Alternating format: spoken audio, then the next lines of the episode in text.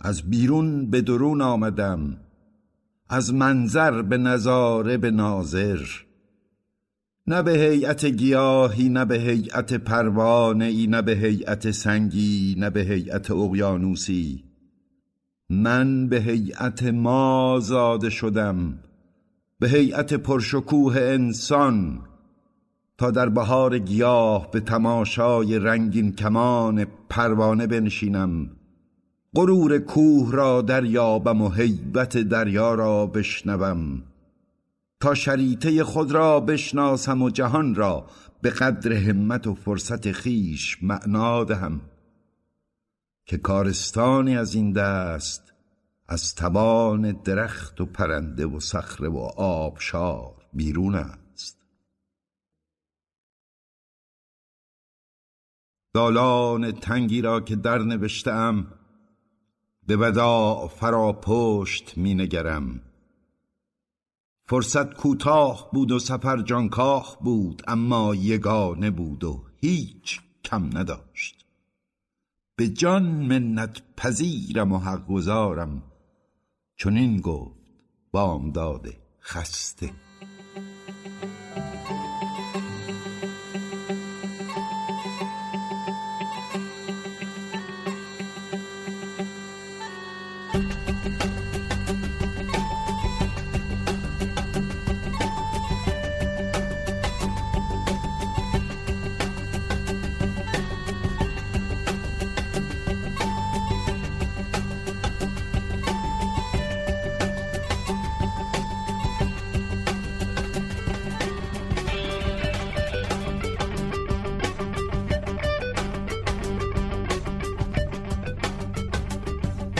میان آفتاب های همیشه زیبایی تو لنگریست، نگاهت شکست ستمگریست و چشمانت با من گفتند که فردا روز دیگریست.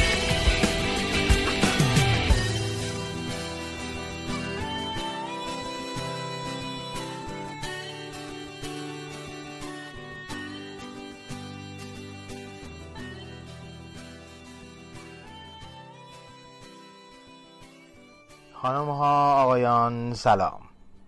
اینجا هفتمین شماره از مجله شنیداری سماک و توصیه میکنیم به جای شب و قبل از رفتن به بستر خواب این بار به احترام بامداد شعر معاصر احمد شاملو و فاز متفاوتی که این پادکست داره این قسمت رو در روز بشنوید. ای بسا در آغاز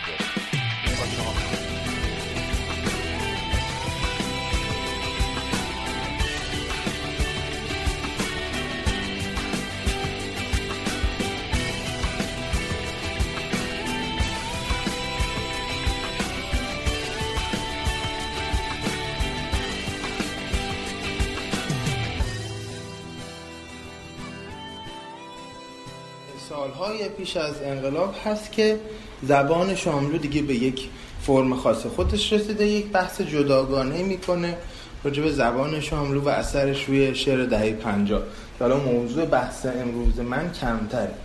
توی اون جنبه آموزشی ماجرا، بعد از اینکه یک کوتاه از زندگی شاملو میگه و اسم دفترهاش رو میاره، میگه اگر شخصیت ادبی فرهنگی شاملو را به مجمع جزایری تشبیه کنیم، مرکز این جزایر متعلق است به شاملوی شاعر و میگه که اگر این تمثیل رو بپذیریم این جزیره یه جزیره‌ایه که میشه توش زندگی کرد، انقدر خوش آب و هوا و دارای مواهب مختلف هست که میشه در اون زیست. و بعد جزیره های دیگه هست که اینجوری تعبیر میکنه ازشون تحت عنوان جزیره های توریستی، جزیره هایی که میشه به اینها سر زد. بعضیاش جذابه که آدم چند بار بره، چندین بار بره، بعضیاش در حد یک بار رفتنه، ولی خیلی به درد زندگی کردن نمیخورن و به پای اون جزیره اول نمیرسن. شاملوی کتاب کوچه، شاملوی مترجم، شاملوی قصه، شاملوی ادبیات کودک نوجوان و ژورنالیست رو توی این جزایری که همه پیرامون اون جزیره مرکزی شعر قرار میگیرن، اون پن... این پنج تا رو همه دور تا دورمون و کوچیک‌تر از اون که به پای اون میرسن قرار داده، زمینه که حالا وارد شده و بحث کرده. البته یه پرانتز هم باز کرده که کتاب کوچه و ترجمه های شاملو خیلی نزدیکترن به دسته اول، یعنی خیلی منحصر به فردی ها و خاص بودن خودش رو داره. و نهایتا میگه یه دونم جزیره یه تکی هست افتاده اونجا، خیلی هم برگ و باری نداره ولی هست دیگه. اونم عجیبه، قرقره و سد و تناب همه چی رو به راهه. میشنوی؟ ما داریم این چه از خواب بیدار میکنیم، اون داره برامون آواز میخونه. بدش من، برای تو زیادی سنگینه.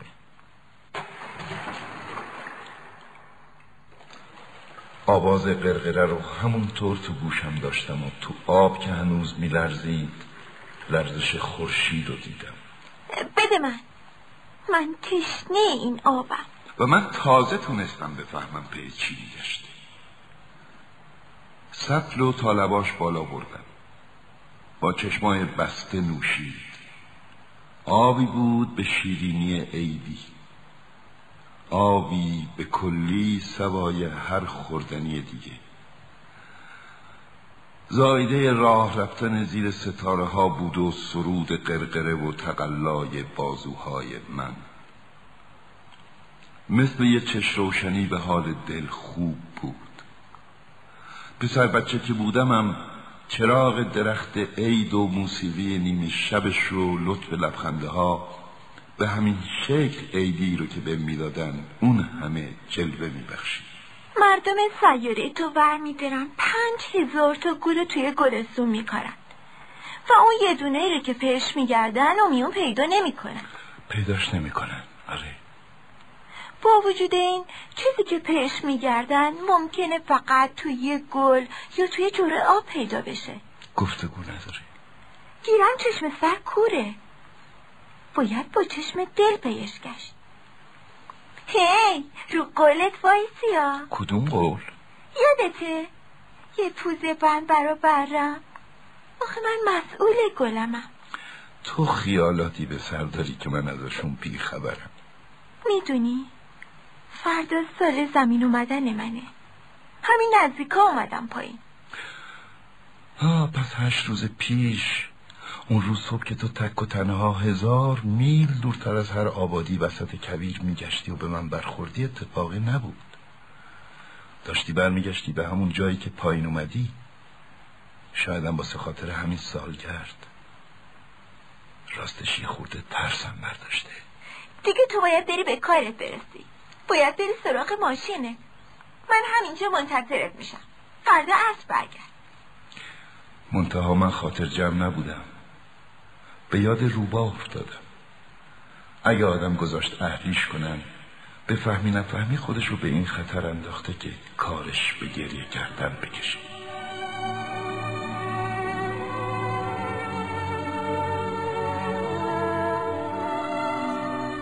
جلسه قبل راجع به شعر بارون صحبت کردیم و راجع به کهن‌الگوی سفر قهرمان. کهن‌الگوی سفر قهرمان چیه؟ ببینید کهن‌الگوها که صحبت کردیم راجع بهش، یک شخصیتی میاد از یک جمع جدا میشه یا از یک جای جدا میشه، یه سفری رو انجام میده، یه تغییری درونش به وجود میاد و بعد دست پر برمیگرده، به شکل قهرمانانه در واقع برمیگرده. و سه مرحله داره، یکی جدایی، بعد یه تغییری درش اتفاق میفته و بعد برمیگرده. کهن‌الگوهای سفر قهرمان یک عنصر ثابت هم دارن و اون این هست که ایستگاه‌های توقف مشترک دارن.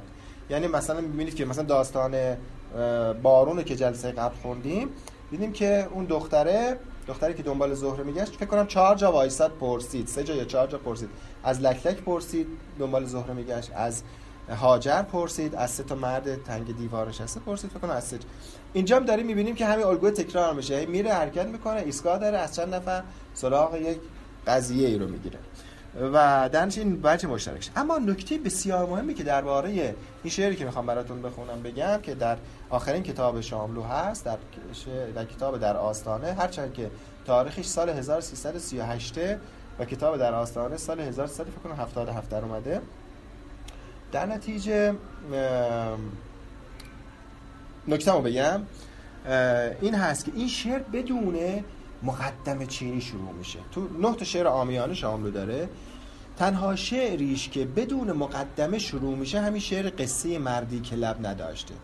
و چرا بدون مقدمه شروع میشه؟ چون قضیه اینقدر مهمه، قضیه اینقدر بحرانیه، قضیه شخصیته، قضیه اینقدر جدیه که میخواد سریع وارد در واقع داستان بشه و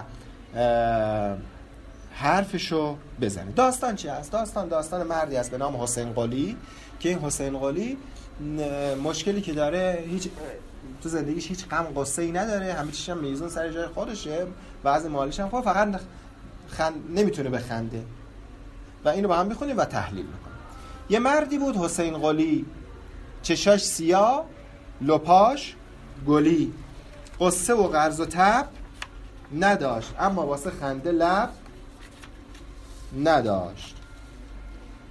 خنده بی لب کی دیده؟ مهتاب بی شب کی دیده؟ لب که نباشه خنده نیست، پر نباشه پرنده نیست. خب اومده چیکار کرده؟ نمیگه خند لب بی خنده، میگه خنده بی لب. با ترکیبی که میسازه یه خود عمق میده به این در واقع خنده‌ای که داره حسین قلی دنبالش میگرده و یه تشبیه زیبایی هم کرده. مهتاب بی شب کی دیده؟ مهتاب تشبیه شده به خنده، شب تشبیه شده به لب، یعنی لبی که خنده روش نیست، شبی که مهتاب نداره، مگه شب میشه بدون مهتاب باشه. و پر تشبیه شده به خنده و پرنده تشبیه شده به لب، مگه پرنده بدون پرم میشه؟ پس لبم بدون خنده نمیشه. و با یک شیوه استفهام انکاری، استفهام انکاری یعنی این که من جوابشو میدونم ولی دارم میپرسم، این میشه استفهامی که دارم انکار میکنم. خنده بی لب کی دیده؟ مهتاب بی شب کی دیده؟ لب که نباشه خنده نیست، پر نباشه پرنده نیست. خب شبای دراز بی سحر، حسین قلی نشست پکر. شاعر میاد به شاملو بیاد به, ش... به زندگی حسین قلی نزدیک میشه. شبای دراز بی سحر، حسین قلی نشست بکر، تو رخت خوابش دمرو، تا بوق سگ اوهو اوهو، تمام دنیا جمع شدن، هی راست شدن هی خم شدن،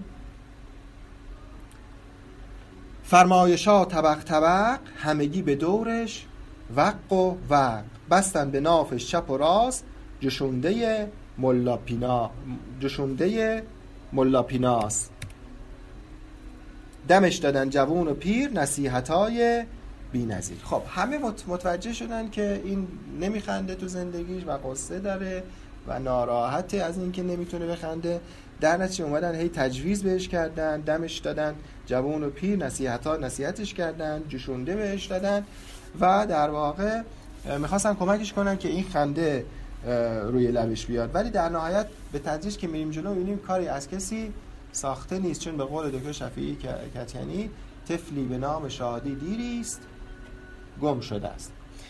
میدونید بحث چیه در این شعر؟ بحث در واقع تفاوت آسایش هست و تفاوت آرامش. میبینید در جامعه مدرن این حسین قلی همه چی داره، زندگیش همه چیز سر جای خودشه، فقط نمیتونه بخنده. در جوامع امروزی شما نگاه میکنید میبینید که افراد تقریبا همه چیز دارن، خونه دارن، مثلا زندگی دارن، ماشین دارن، نمیدونم سرویس خواب دارن، هر سال هم مثلا مبلشون رو عوض میکنن و در واقع آسایشه رو دارن ولی آرامش ندارن. یعنی وقت استفاده کردن از این وسایلی که رفتن خریدن و وام گرفتن، وقت استفاده از اینا رو ندارن. یعنی باید مثلا پنجاه میلیون وام گرفته، رفته وسایل خرید، ازدواج کرده، بعد الان نیستش که از این وسایل استفاده کنه. درنچه آسایش هست، وسایل هست ولی آرامش نیست. یا یک اشتباه دیگه‌ای که آدم‌ها میکنن، طرف مبل خریده بعد می‌بینی روش مورکش مبل کشیده،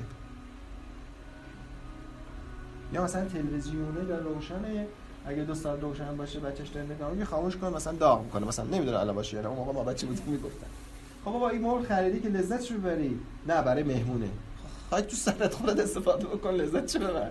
این مبل تو رفتی داری هزینه کردی، لذت این مبل رو ببر. این بهش میگن در دنیا بوده، بهش میگن شیء شدگی. شیء شدگی یعنی انسان به جای اینکه در خدمت در واقع شید به جای اینکه در خدمت خودش باشه، شی به جایی که در خدمت انسان باشه، انسان در خدمت اون شی هست. یه اتفاق دیگه تو شی شدگی هم میفته، این هست که میرن لم میدن روی مبلشون، کنترل تلویزیون رو برمی‌دارن، ماهواره رو دو هزار تا کانال میگردن، نگاه نگاه میکنن میبینن که چهار ساعت گذشت و هیچ کاری نکردن. نگاه میکنیم میبینی دو ساعت گوشی تلفن دستشه، داره تلگرام میخونه، از این کانال به اون کانال، از این شبکه به اون شبکه، از این گروه به اون گروه. می‌بینی که پنجاه تا مطلب مثلا خونده با پنجاه نفر حرف زده، بعد بهش میگه چی شد؟ نمی‌فهمی چی شد. یه حس ناخوشایندی داره. این بهش میگن شیء شدگی. این شیء شدگیه و این حس ناخوشاینده و این آرامش نداشتنه و این ناخوشنود بودن از زندگی ما داریم در زندگی حسین قلی می‌بینیم. این کلید واژه‌ای بود بهتون دادم تا بریم ادامه پیدا کنیم، ادامه پیدا کنه و داستان رو بخونیم.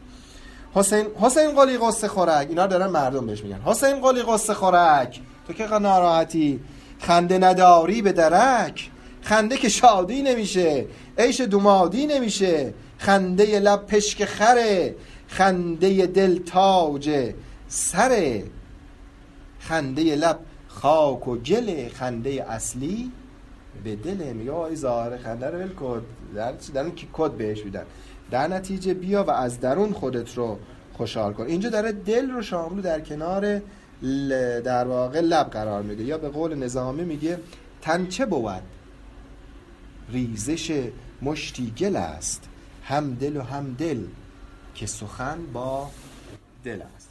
بعد ادامه میده اینجا باشه. حسین قلی خنده لب خاک و گله، خنده اصلی به دله.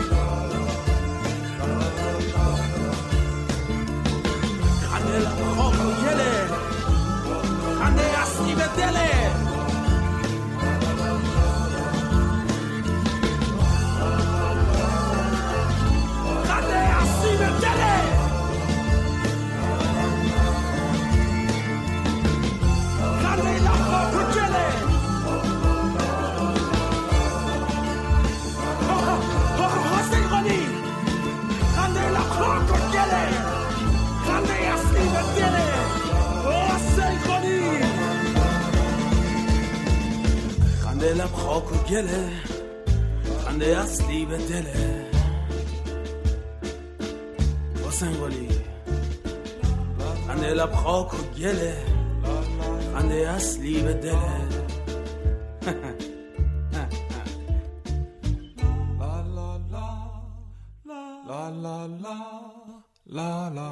یه دونم جزیره یه تکی هست افتاده اونجا، خیلی هم برگ و باری نداره ولی هست دیگه. اونم تو نقشه وجود شاملو، اونم شاملوی هست که به کارهای درباره ادبیات کلاسیک انجام داده. خب این تمثیل برای شروع شاید تمثیل خوبی باشه، وقتی که آدم میخواد سر کلاس بره، برای کسی که ذهنیتی نداره یا کمتر خونده و تازه ما فرصت داریم توی اون سن ذهنیت بچه ها شکل بدیم، به جایی که بخوایم زده بکنیم یا بخوایم شیفته بکنیم. این دادن که آقا این آدم بخشبندی های مختلف داره، نه همش خیلی عالیه نه همش خیلی بده، این خب خیلی میتونه دید بخش باشه. اما امروز فکر میکنم که یه خورده باید وارد بشیم به اون دسته دوم و سوم، چون رو شعرش که همه متفقن که خوب است و و اثرگذار بود و منحصر به فرد و حتی دکتر شفیعی کدکنی که مستقیم و غیر مستقیم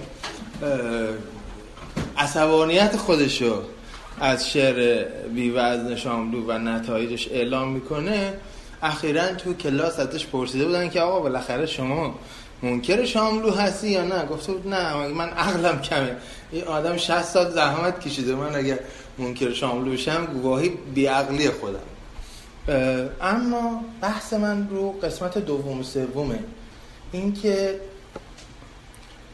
من با فرهنگ کوچه نمیتونم خیلی کاری داشته باشم، در صلاحیت من نیست صحبت کردن راجبش، ولی یه فکرایی دارم راجب ترجمه، راجب ژورنالیست، راجب قصه ها و راجب ادبیات کلاسیک. میخوام بلند بلند فکرام با شما در میون بذارم و یه دستمایه‌ای بشه که شما هم با من گفتگو بکنید. از آخر شروع میکنم، از ادبیات کلاسیک شروع میکنم. یک نکته‌ای که همه ازش غفلت میکنند این است که من راجع به حافظ میخوام شروع بکنم که از همه واضح‌تر. هیچ وقت پشت اون کتابی که شاملو در آورد ننوشته حافظ به تصحیح احمد شاملو. تصحیح یک فرایند مشخصیه، شما نسخه باید پیدا بکنی، روش تشخیص اصالت نسخه بلد باشی، بعد نسخه ها رو دسته بندی کنی، بعد نسخه ها رو با هم مقابله کنی. یه کار فنی، یه کار ساده هم نیست. شاملو به شما نگفته من تصحیح کردم، گفته حافظ به روایت احمد شاملو. یک مقاله چاپ نشده‌ای دارم که فرستادم یه بار برای همایشی، بعد اون حضرات لج کردن دیگه، من لج کردم کلا یه چاخ منتشرش نکردم، ولی چکیده‌اش رو عرض میکنم خدمت شما. یک کتابی هست به نام خاطر مجموع، بیست چاپ دیوان حافظ رو تمام نسخه بدل‌هاش رو آورده، یعنی یک غزل رو داده بر اساس یکی از چاپ‌ها که فکر می‌کنم خلخالیه، بیست تا چاپ دیگه از جمله سایه و نیساری و دیگران رو اون پایین به صورت پانوشت آورد. ما اومدیم در یک کار خیلی طولانی مدت نزدیک نه ماه اینها رو با شاملو مقایسه کردیم، به این رسیدیم که در چهارصد و شصت و خورده غزلی که شما در روایت شاملو میبینید به طور متوسط در هر غزل دو تا ضبط نسخه ستیز داره شاملو، یعنی ضبط هایی که در هیچ کدوم از این نسخی که انقدر معتبر بودن که به یک ترتیبی چاپ بشن وجود نداره. یعنی این آدم نزدیک هزار بار یک چیزی به دست داده که تو هیچ نسخه نیست. بعد من اونجا وارد شدم، یک کمی تحلیل کردم اینها رو و خلاصه حرف من این بود که این ضبط‌های نسخه ستیز که از پانکچویشن، از نشانه گذاری و نوع خوندنش در بر میگیره تا سر هم نوشتن و جدا نوشتن تا یک کلمه که اصلا تو نسخه نباشه، این ضبط‌های نسخه ستیز بیش از آن که حافظ رو به ما نشون بده شاملو رو به ما نشون میده. یعنی اگر ما بخوایم خصوصیات ذهنی شاملو به عنوان یه آدمی که درگیری با شعر داره، مبتلای شعر هست، تا اون زمانی که این حافظ رو منتشر میکنه ما بشناسیم، میتونیم به این نزدیک هزار تا ضبط نسخه ستیز رجوع بکنیم. مثال خیلی واضحی براتون بزنم که برم بعد سراغ بقیهش دراز نشه صحبتم. میگه صلاحکار کجا و من خراب کجا. فقط یک ذهن ترکیب سازی مثل ذهن شاملو که یه ترکیبی مثل شیرا هنکوه مرد میسازه میتونه صلاح کار رو بخونه صلاح کار، بعدم این جرأت داشتهش که بنویسه چاپش هم بکنه. ببین این تصرفاتی که شاملو کرده بیشتر آینه ذهن و پویتیک شاملو تا اون روزه تا اینکه ذهنیت حافظ باشه و ارزش داره در تاریخ نقد ادبی ما. ما اگه بخوایم شاملو رو بشناسیم میتونیم اینم بهش نگاه بکنیم، هیچ اشکالی به نظر من نداره. بقیه کارهایی که شاملو روی ادبیات کهن کرده به جز شاهنامه که استثنا میکنم اون رو، بیشتر تکیه بر صدای خودش و یک شناخت عینی از مخاطبی که شما اگر کتابخونه هاتون رو نگاه بکنید، کما که من کتابخونه مادرم، کتابخونه عموم، کتابخونه دوستان پدر و مادرم، کتابخونه خاله هام، آدم‌های مختلف با تحصیلات و شغل‌های مختلف وقتی نگاه می‌کنن، یه سری کتاب‌های ثابتی توش بوده تا قبل از انقلاب. مثلا کتاب‌های مصطفی رحیمی هست، مثلا همین حافظ شاملو هست. بعد از انقلاب این آدم‌ها یک نکته‌ای رو به من گفتن، اینکه ما یه دفعه خسته شدیم، وا دادیم از کتاب خوندن، زده شدیم از کتاب خوندن. اون همه که کتاب میخوندیم رها کردیم. شاید هم خستگی از اتفاقات سیاسی اجتماعی بوده. اگر این خستگی در یه بخشی از مخاطبا حقیقت داشته باشه، این هوشمندی شاملوه که میاد و تأکید بیشتری میذاره روی این که متن رو و ادبیات رو با صدای خاص خودش که اثر هم داشت به گوش مخاطبی که از خوندن خسته است برسونه و یه جور دیگه پیوندش رو با ادبیات و خودش حفظ بکنه. ساقی گل سبز بس طربناک شده است، دریاب که هفته دیگر خاک شده است. مینوش و گلی بچین که تا در نگری، گل خاک شده است و سبز خاشاک شده. آنان که محیط فضل و آداب شدند، در جمع کمال شمع اصحاب شدند. رهزین شب تاریک نبردند به روز، گفتند فسانه ای و در خواب شدند. افسوس که بی فایده فرسوده شدی و از داس سپهر سرنگون سوده شدی. در داو و ندامتا که تا چشم زدی، نابوده به کام خیش نابوده شدی. دوباره درود و سلام. صدای من فرشید سادات شریفی، میهمان گوشهای شما و میزبان پادکست مجله شنیداری سماک رو میشنوید. امیدوارم تا اینجای هفتمین شماره پادکستمون درباره بامداد شعر معاصر فارسی احمد شاملو رو شنیده و پسندیده باشید. هدفمون در کنار دوستم مسعود هوشیار که در این پادکست میزبان مشترک هست با من، این است که یک مروری کرده باشیم در این قسمت اول روی برخی از جنبه‌های کارنامه پربرگوبار احمد شاملو. این که میگم برخی باید روش تأکید بکنم به این علت که شاملو فقط هجده تا دفتر شعر داره، چندین نوار کاست، چندین پژوهش و سر و پر کشیدن به ادبیات کهن، مقدار زیادی کار مطبوعاتی، متعدد کارهای مرتبط با کودک و نوجوان یا دسته کم اون چیزی که اون روزگار کودک و نوجوان شناسونده میشد و شاید یه ابزاری بود برای زدن حرفهای سیاسی تر در قباب و لوای ادبیات کودک نوجوان و بسیاری آثار دیگه. ما سعی کردیم بر این مجمع جزایر وجود شاملو یک مروری بکنیم تا یادی کرده باشیم از او و شما رو دعوت بکنیم بیشتر و بیشتر راجع به شاملو بشنوید و بخونید. از اینجا به بعد دوباره برمیگردیم به جزیره اصلی، به جزیره شعر که کشور بزرگی است، دولت سرای مستدامی است، یک کشوری است با چهار فصل، با تمام آب و هواها، با همه حالتهای مختلف. نه اینکه نقد بهش وارد نباشه، همونجوری که به بقیه ابعاد وجود شاملو هم نقد وارد هست و در لابلای این حرفا هم دیدید و شنیدید، به شعرهاش هم میشه نقد وارد کرد.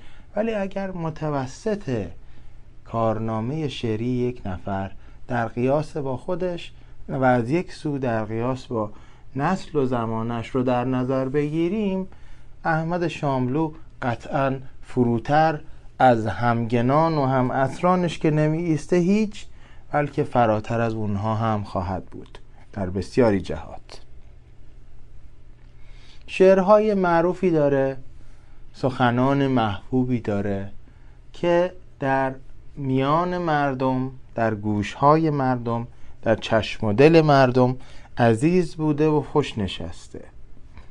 از اینجا به بعد و در لابلای بخش‌های مختلف برنامه ما از این نمونه‌های عزیز کرده میشنویم از زبان خواننده‌های مختلف و خوشحالیم که مهمترینش برای خودمون رو، یعنی صدای آیدای عزیز و یک آلبوم کمتر دیده و کمتر شنیده شده رو به نام آفتاب های همیشه در ابتدای پادکستمون گذاشتیم و مشخصاتش رو و لینک دانلودش رو در کانال تلگراممون هم خواهیم گذاشت.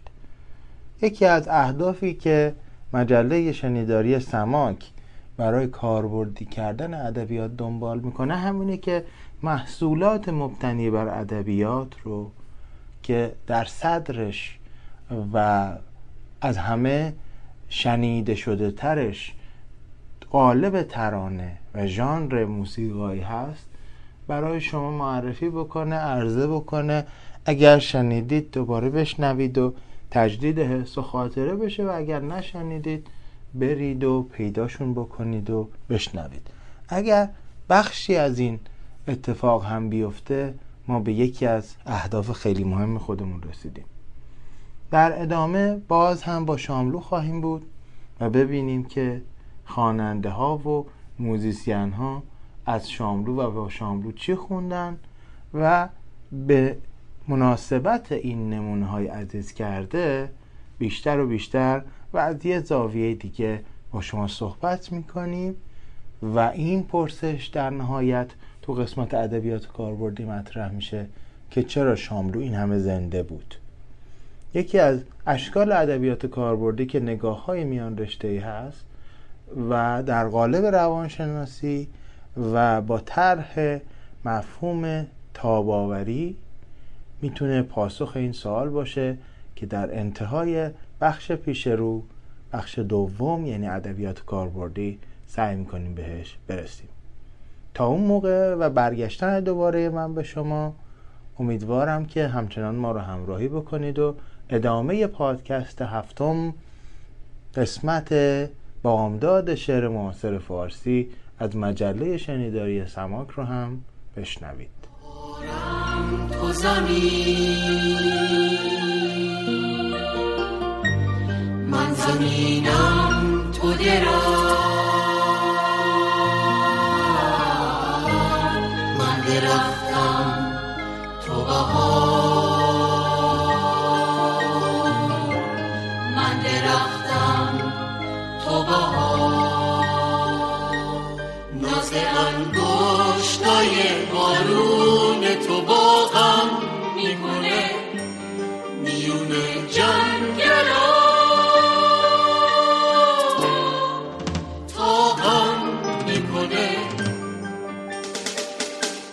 ناز انگشتای بارونه تو باغم میکنه میون جنگلا تابم میکنه تو بزرگی مثل شب اگه مهتاب باشه یا نه تو بزرگی مثل شب خود مهتابی تو اصلا خود مهتاب مثل شب بود و بزرگی مثل شب اگه روزم که بیاد تو تمیزی مثل شبنم مثل صبح اگه روزم که بیاد تو تمیزی مثل شبنم مثل صبح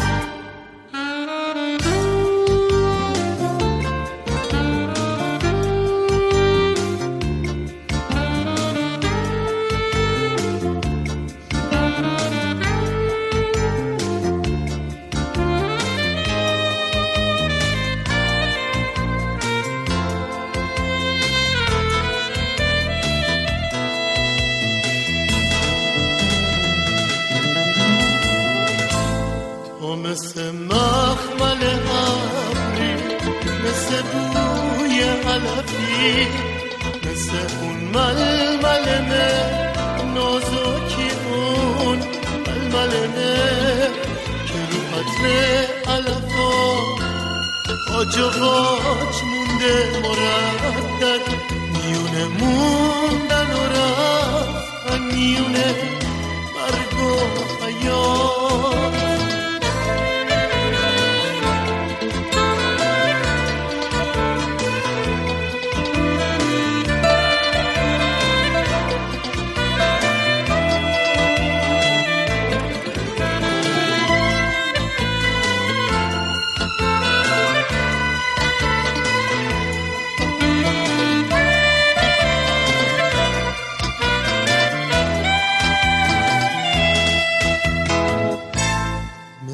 پرپایی تو اگه آبم که بشن برفا و پریون بشه کو تو همون قله مغرور و بلندی تو همون قله مغرور و بلندی که به ابرای سیاهی و به بادای بدی میخندی ناز انگشتای بارونه تو با هم میکنه میونه جنگلا تو هم میکنه. فرایند حمایت اجتماعی ببینید شاملو در اجتماعی زندگی میکند که مدام این احساس رو براش ایجاد میکنه که کسی نداره، بی کسی، بی پناه، کسی حمایتش نمیکنه. برید مصاحبه های شاملو رو بخونید، میگه اگر من مجبور شدم فیلم فارسی بنویسم برای این است که قدر شعر من نمیدونستم سانسور برم فلان فلان فلان فروشا رو گفته بده. خب نشون میده تحقیقات روانشناسی که یه فرایند همبستگی مثبت، یعنی نسبتشون مستقیم بین چند تا چیز هست: حمایت اجتماعی، مقابله مسئله مدار، سلامت جسم، سلامت روان و تاباوری. اینا همه رو با فلش میتونید به هم وصل کنید. هم مثبت هم سلسله مراتبیه: حمایت اجتماعی، مقابله مسئله مدار، سلامت جسم، سلامت روان و تاباوری. اینا به هم وصل هم میتونید بکنید، یعنی هر کدوم به دیگری منجر میشه.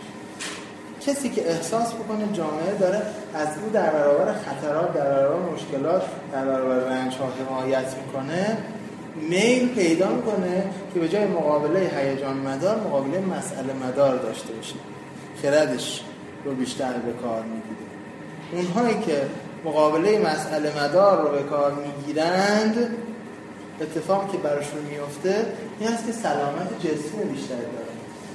کسانی که هم سلامت جسمی بیشتری دارن هم مسئله مدارترن سلامت روان بهتری دارن و در نهایت اینها آدمای تاب‌آورتری هستن. خب این سالها توی زندگی شاملو وجود داره ولی هر کدوم به صورت تخریب شده، مثل یه دندونی که یه بخشیشو کرم خورده باشه. شاملو از حمایت نظام سیاسی ناامید است، از خودش و شعرش و حرکتش. از نظام فرهنگی دوره طاغوت ناامید است. بنابراین چیزی که خودش گفته، اصلا قبل از انقلاب اون گفته، نه که فکر کنید انقلاب شده خواسته پرده پوشی. اما به چی امیدوار است؟ به اینکه مهارت‌های زیادی بلده و گزینه داره، گزینه‌های مختلفی رو میتونه امتحان بکنه.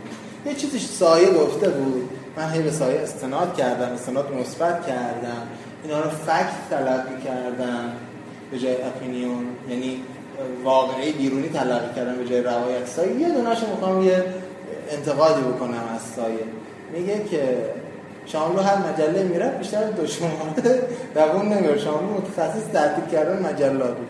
من یه چیز دیگه میخوام بگم، این که شاملو بیست و یک عنوان مجله و نشریه رو سردبیری کرده. این که انسان ناامید نشه از یکی بره دیگری بره دیگری بره دیگری بره دیگری، این نشونه این نیست که تا شاملو رسید این تعطیل میشده. نشانه این است که فعالیت کردن برای شاملو چقدر دشوار بوده، حتی اگه سردبیری شاملو با سرطیلی اون بوده باشه و اینکه این آدم رها نکنه این کار، این فعالیت مطبوعاتی، این رسانه. اینا پس این جنبه مثبت هم داره دیگه. ضمن که ما سند نداریم که مجله بوده باشه که قبل از شاملو منتشر می‌شده، بعد شاملو اومده باشه یه کاری کرده باشه به خاطر شاملو اون تعطیل شده باشه، نه به خاطر اسمش. ممکنه به خاطر اسمش سماک حساس بوده، میگشته یه چیز پیدا کنه اینو تعطیل کنه، ولی این کاری کرده باشه که میتونست انتخاب بهتره بکنه که تعطیل نشه. ما اینو نداریم، حتی راجع مجلات که قبل از شاملو سردبیرای دیگه داشتن. این پس این آقا بی‌انصافی کرده دیگه، سایه که خنده و شوخی داره اینا وقتی ماجرا بود. پس این مسئله مدار بودن یکیش توی گوشمندی عوض کردن زمینه بستر، اینکه شما الان اینجا نشد کجا برن راه هم ادامه بدن. اینو خب در شاملو ما میبینیم، اما شاملو سلامت جسمی نداره دوست.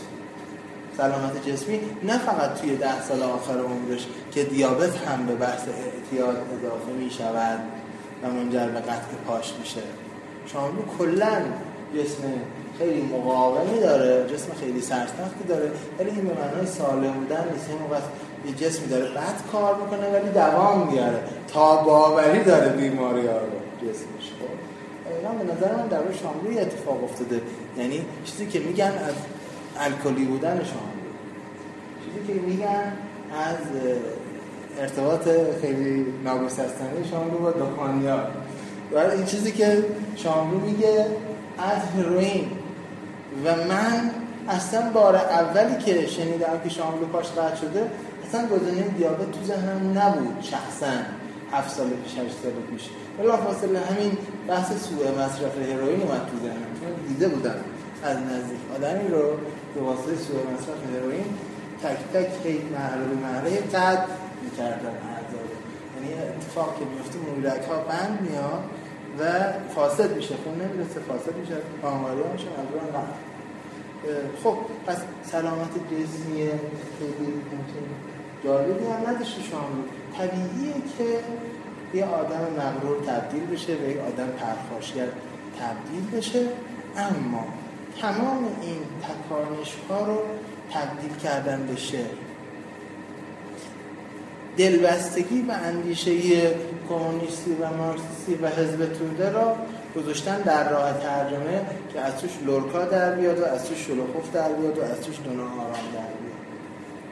تبدیل کردن این خستگی جسمی که در صدای شاملو هم هست به یه جاذبه برای شنیدن شعرهایی با این فضا، همه اینا چیزاییست که نمودای تاباوریه، یعنی تبدیل کردن شرایط و وضعیت خطرناک و خوشایند این وضعیت خوشایند. حتی همون فیلم فارسی های مبتذلی که میگن شاملو نوشته، که میگن بهترین و کمتر مبتذل ترینش گنج قارونه، همینم به نظر من تاباوریست. یعنی چی؟ یعنی تو وقتی که همه راه ها رو بستن رو مجله نمیتونی منتشر بکنی، شعرتو نمیتونی چاپ بکنی، تدریس نمیتونی بکنی، سر پژوهشیت ازت گرفتن، خب باز زندگی رو هوا که نمیتونی بخوره. به قول دکتر شفیعی سر گذرم که نمیتونه بره بشینه بگه من احمد شاملوام شاعر شعر فریاد، من تمام پول بدی. طبیعتاً باید یه کاری بکنه. حالا این که فیلم فارسی بنویسه اینم باید یه انتخابه که در سریع‌ترین زمان اون رو به حداقل نیازهای مادی که داره چیه برسونید. با این دید ما باید یه نگاهی به شاملو داشته باشیم، نگاه انتقادی هم داشته باشیم، نگاه خاکستری داشته باشیم. این آدم یه مجموعه بوده از ضعف‌ها و قوت‌ها و با همه این ضعف‌ها ارزشمنده که آدم نهصد صفحه شعر ازش مونده باشه. این ارزشمنده. همه میان فروغ رو با قعادت از سلمان و سیلویا پلات مقایسه میکنن. به نظر من مقایسه این عرض کنم نیمکته، رویه این نیمکته با تابلوی استاد فرشچیانه از حیث اینکه تو هر دوتاشون چوب هست. اون مقایسه کاملا بی‌ربطه. قعادت سمانی که پدرش وزیر فرهنگ بوده وقتی شعر تابلو شکنه جنسیتی زنانه گفته همه قربون صدقش میرفتن که ای وای بچه‌مون شعر گفته، کانه سیلویا پلاتی که ملک الشعرای دربار انگلستان بوده، تو امریکا بوده، ملک که دیروز شعرش اینا دو تا لقب ملک الشعرا داشتن از ملکه درجه فرهنگ مرادی با خانم فروغ فرخزادی که بنده کار تاریخ زندگی نامه که تو رساله کردم، همه زندگیش میذاره به شعرش و پای تفردش و پای نگاه مدرنش، اینا خیلی بهای متفاوتی پرداختن، در نتیجه ارزششون هم متفاوته. من نمیخوام ارزش تد هیوز و سیلویا پلات و غالات از سمان رو سوال ببرم، نه اصلا، اما میخوام بگم فروغ سرسختی ویژه‌ای باید میداشته تا بشه فروغ، و شاملو هم همینطور، و سیمین دانشور هم همینطور، و دولت آبادی هم همینطور. یعنی توی شرایط نامساعدی که داشتن ماندن و این همه کار کردن، کله‌ای در از توی دستان دولت آبادی در بیاد که اتاق نداشته برای نوشتن، دنبال اتاق میشه، اتاق میتونم بشه بنویسم. این خیلی فرق میکنه با در اومدن عرض کنم رمان سه تفنگدار از الکساندر دوما که گفتن آقا بتونم فرهنگستان یه اتاقی هست، شما اونجا بفرمایید فقط بنویسید، اگه بعد هم گذشت اطلاع بدید کمی که اصلا چیزی بود جبران کنه. خب ترجمه فرمایید. میخوام بگم یعنی فرآیند روانشناختی متفاوتی اتفاق میفته بین این آدم‌ها و همه بزرگان عصر ما که در شرایط نامساعد کارا بزرگ کردن. حالا تو ادبیات فقط من مثال شاملو رو زدم، آقای مرشی نجفی این کتاب کنه و این عظمتی که ازش رو یادگار مونده، آدمی که پول نداشته قضاش رو میفروخته کتاب میخواه، این رو تحلیل روانشناختی بکنه، خیلی مهمه. عرض کنم خدمت شما توی فرد بفرمایید کارگردان ها بازی هایی که مثلا بهرام بیضایی و ناصر تقوایی در آوردن دیگه میتونن فیلم بسازن، خودش یه مقوله‌ای هستن که بریم بررسی بکنیم. شاملو، اخوان، فروغ، دولت آبادی، احمد رضا احمدی، اینا آدمایی هستن که همه شخصیت‌های تاب‌آوری بودن که ما اگه با این مفاهیم روانشناختی روشون کار کنیم، اولا یه پرتویی می‌افکنیم بر پورتری اونها، بر چهره اونها، هم ضعف‌هاشون مشخص میشه، هم قوتشون مشخص میشه و ما اینا رو واقعی‌تر می‌شناسیم و اگر دوست می‌داریم و تحسین می‌کنیم واقعی‌تر خواهد بود. و هم اینکه اگر یه روزی جامعه خواسته فکر به حال هنرمنداش بکنه، می‌تونه از این بیت‌ها استفاده بکنه. و هم اینکه اون نقد تاریخی زندگی نامه‌ای که قبل از دوره نقد نو، این نقد کلاسیک بود، خواست که هی همه چیز رو به زندگی مؤلف برگردونه و افراطی بود، میاد کنار یه رویکرد روانشناسانه و روانکاوانه قرار میگیره، یه نظریه ترکیبی تبدیل میشه، روایی پیدا میکنه. وقت شما هم اگر اینو برداشتی با این مفاهیم روانشناختی نوشتی، همه جای دنیا میخونن و میفهمن راجع به شما. نظریه و مفاهیم نظریه‌های ادبی و روانشناختی و هنری یک زبان واسط هست که شما وقتی با اونها بنویسی، در همه جای دنیا هر کسی که با این واژه‌ها آشناست میفهمه تو چی میگی. یعنی این یه زبانه. مثلا میتونیم با یه زبان دیگه‌ای هم اینا رو عرضه بکنیم، شاملو رو عرضه بکنیم، دولت آبادی رو عرضه بکنیم، محمد رضا حکیمی رو عرضه بکنیم. اون آدمی چقدر زرش کشیده تا این کتابا رو نوشته. آدم انقدر عظمت داره که سال هشتاد و پنج بیاد بگی که من فلان کتابم دیگه قبول ندارم، از من نیست دیگه، اجازه چه کنم. نه، اهمیت داره و عظمت داره و ارزش داره. و چون ما جامعه داشتیم که ساختارهای اجتماعی توش شکل نگرفته برای حمایت از هنرمندا، آدم‌های تاب‌آور زیادی داریم. یعنی جامعه ایران پر از آدم‌های تاب‌آور با اوضاع مختلفه.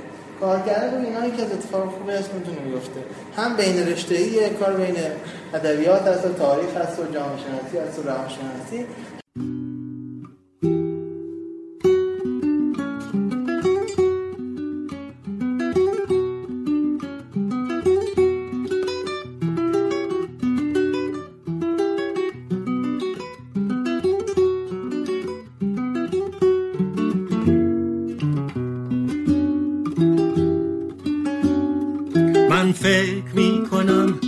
هرگز نبوده قلب من این گونه گرم و سرخ، احساس میکنم در بدترین دقایق این شام مرزای چندین هزار چشمه خورشید در دلم می جوشد از یقین. احساس میکنم در هر کنار و گوشه این شور زار یأس چندین هزار جنگل شاداب ناگهان می روید از زمین.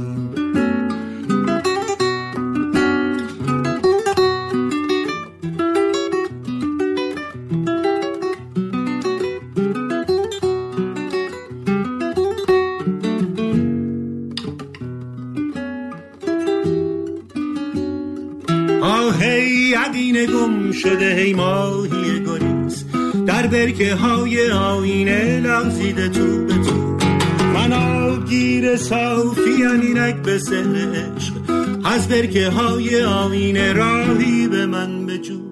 من فکر میکنم هرگز نبوده دست من اینسان بزرگ و شاد. احساس میکنم در هر رگم به هر تپش قلب من کنم بیدار باشه غافلی میزنم جرس.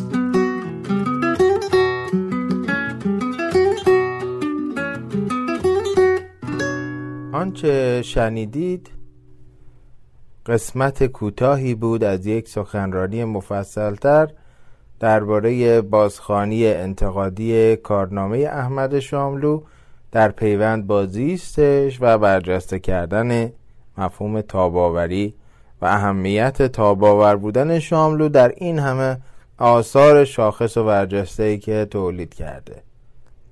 بعدش صدای سهیل نفیسی رو شنیدیم که بخشی از شعر محبوب ماهی رو برامون میخوند، شعری که هم در ذهنها و بر زبانها با سلیقه‌های مختلف عزیز شده و جاری و ماندگار و هم خوانندگان مختلفی اون رو خوندن، از جمله همین اجرای زیبای سهیل نفیسی. اما میتونیم به خوانش و درنگی در شعر ماهی بپردازیم که تکمیل بکنه این بحث رو. از یک سو اهمیت معشوق در تاباور ماندن شاملو رو ترسیم بکنیم و از دیگر سو بتونیم یک نکته فرمالیستی مهم درباره این شعر و اصولا اهمیت میراث شعری شاملو رو هم برای شما عرضه بکنیم.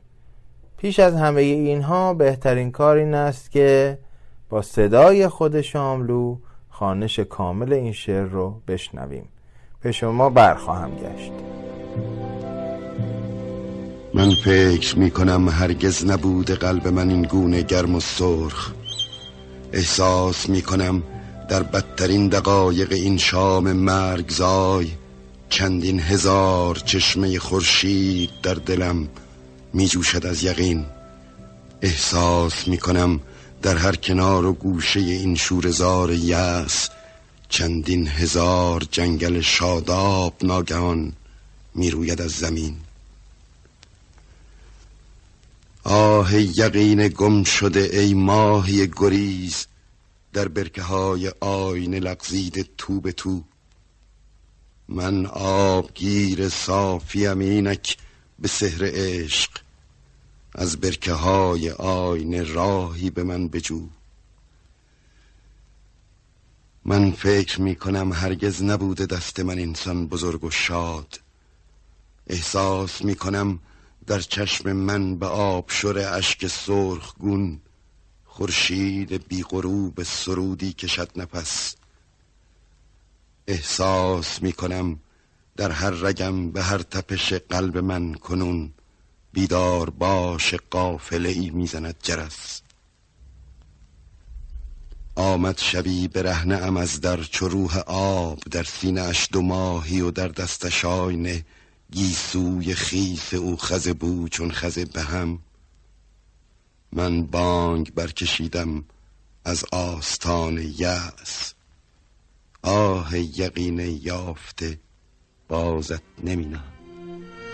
خب باز گردیم به سر این شعر، شعر محبوب ماهی.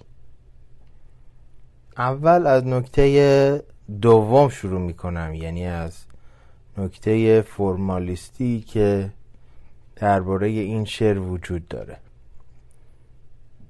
دکتر براهنی در طلا در مصر که من الان چاپ تک جلدیش رو پیش چشم دارم و نه اون چاپ گسترش یافته بعدی، به تاریخ شهریور چهل و چهار، در گفتاری از این کتاب که در حقیقت دومین گفتارش هم هست به نام شکل ذهنی در شعر، صفحه سی و دو تا پنجاه و سه، به یک نکته بسیار بسیار مهم میپردازه و البته بعد اون بحث مهم رو از مسیر خودش منحرف میکنه، جایی که داره از شعر ماهی مثال میاره و میخواد بگه که این شعر فرم نداره. خلاصه حرف براهنی چیست؟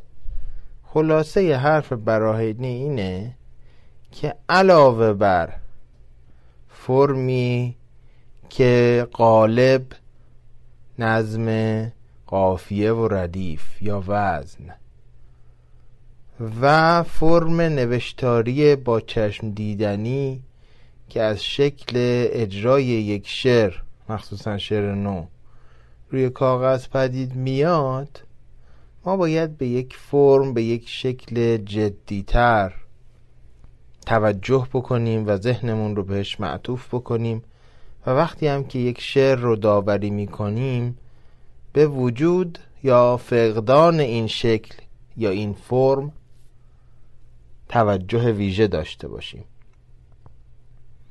میگه و اما شکل دیگری هم هست، مهمتر و عمیقتر، با دایره ای گسترده تر و فراختر، که باید بدان نام قالب درونی یا شکل ذهنی داد. شکل ذهنی عبارت از محیطی است که شعر در آن حرکت می کند و پیش می رود و اشیا و احساسها را با خود پیش می برد. در جایی تصاویر می رویند و می بالند، از هم جدا می شوند یا در کنار هم حرکت می کنند و راه می سپرند و بالاخره در جایی نضج و اوج می پذیرند، به هم می پیوندند و ویژگی های ذهنی خود را ایجاد می کنند. خواننده شعر در بررسی این شکل با احساس، اندیشه و تخیل شاعر سر و کار پیدا می کند و می خواهد بفهمد شاعر چگونه رفتاری با اشیا در پیش گرفته است. طرز برخورد و رفتار شاعر با اشیا و احساسها به شعر شکل ذهنی می بخشد.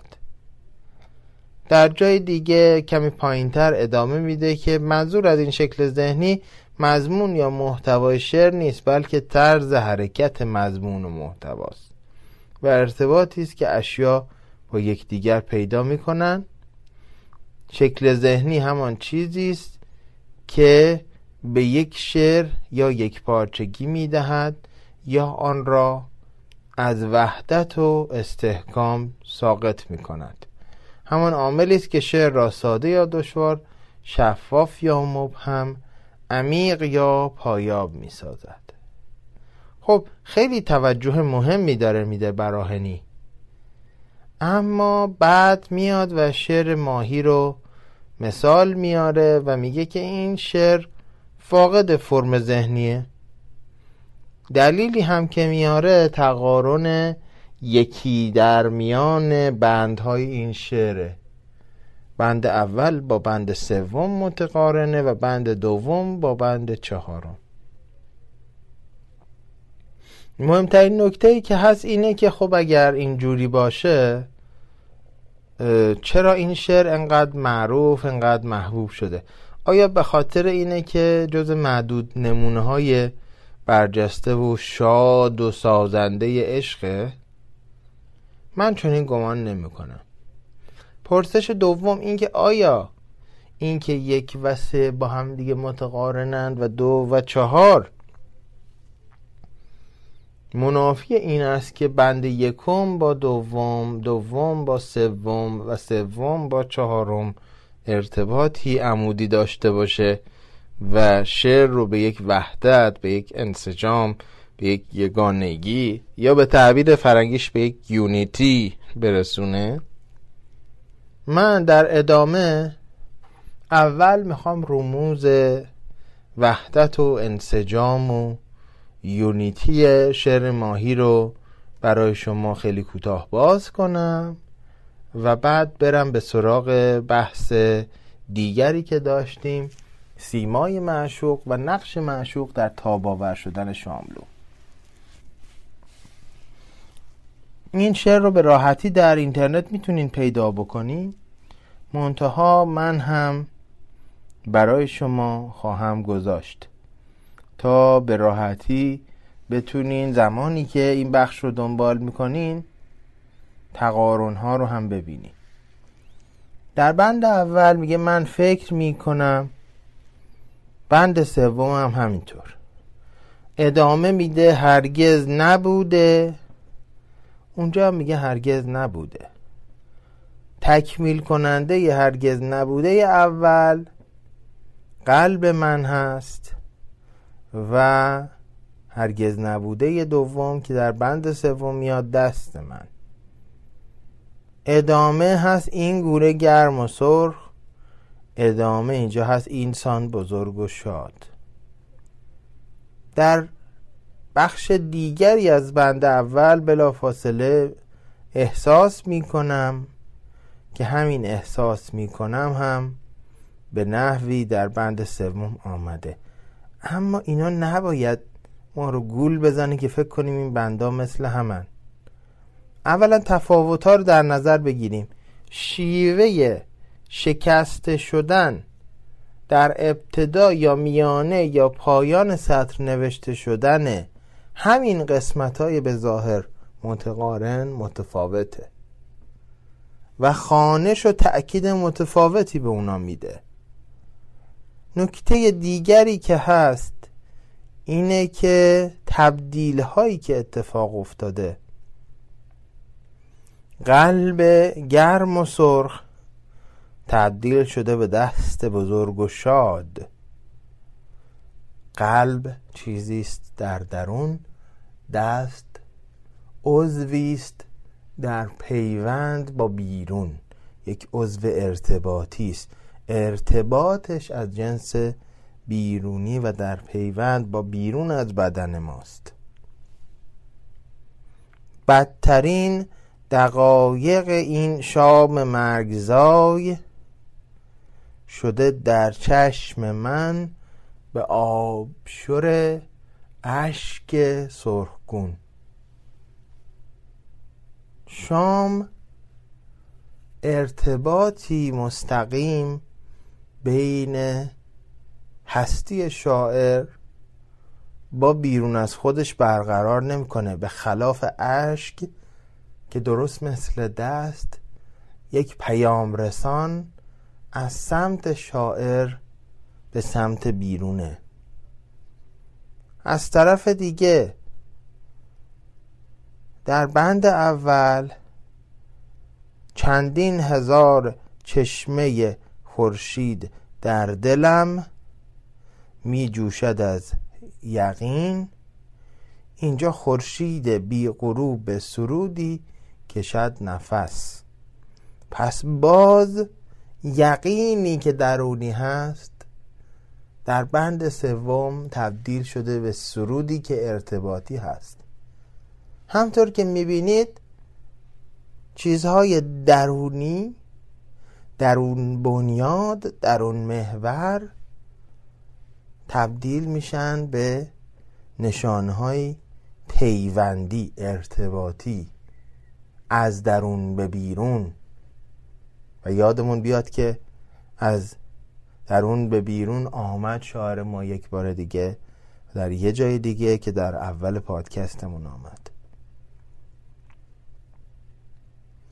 پس آمدن نشانهایی که اول کاملا درونی هن و بعد در جایگاه متقارن و متناظرشون یک وجه ارتباطی پیدا میکنن، مثل تبدیل قلب به دست و بقیه چیزایی که گفتم، نشون میده که یه دیگری آمده. پس شاملو قبل از اینکه در بند چهارم برسه به فعل آمد، با این تبدیل داره ما رو برای آمدن آماده میکنه. این یه ارتباط بین بند یک و سه و چهار. ارتباط دیگه، احساس میکنم در هر کنار و گوشه این شوره‌زار یأس چندین هزار جنگل شاداب ناگهان میروید از زمین. شوره‌زار تبدیل شده به جنگل شاداب. پس یأس باید تبدیل بشه به چی؟ به یقین. بلافاصله شما این کلیدواژه یقین رو که هم به طور لفظی و هم به طور معنایی در پایان بند یک هست، در آغاز بند دو میبینید. آه یقین گم شده، راهی به من بجو. خب پس یک پیوندی هم بین بند یک و دو ایجاد شد. حالا ببینیم بین بند دو و بند سه چه پیوندی هست.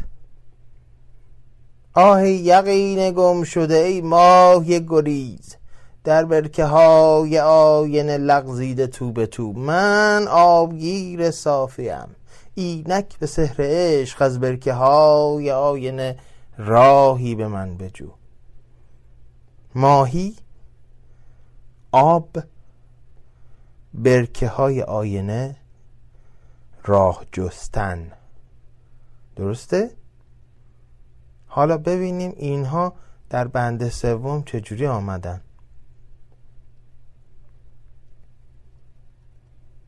اولا سحر عشق قرین هست با بزرگ و شاد. دوم،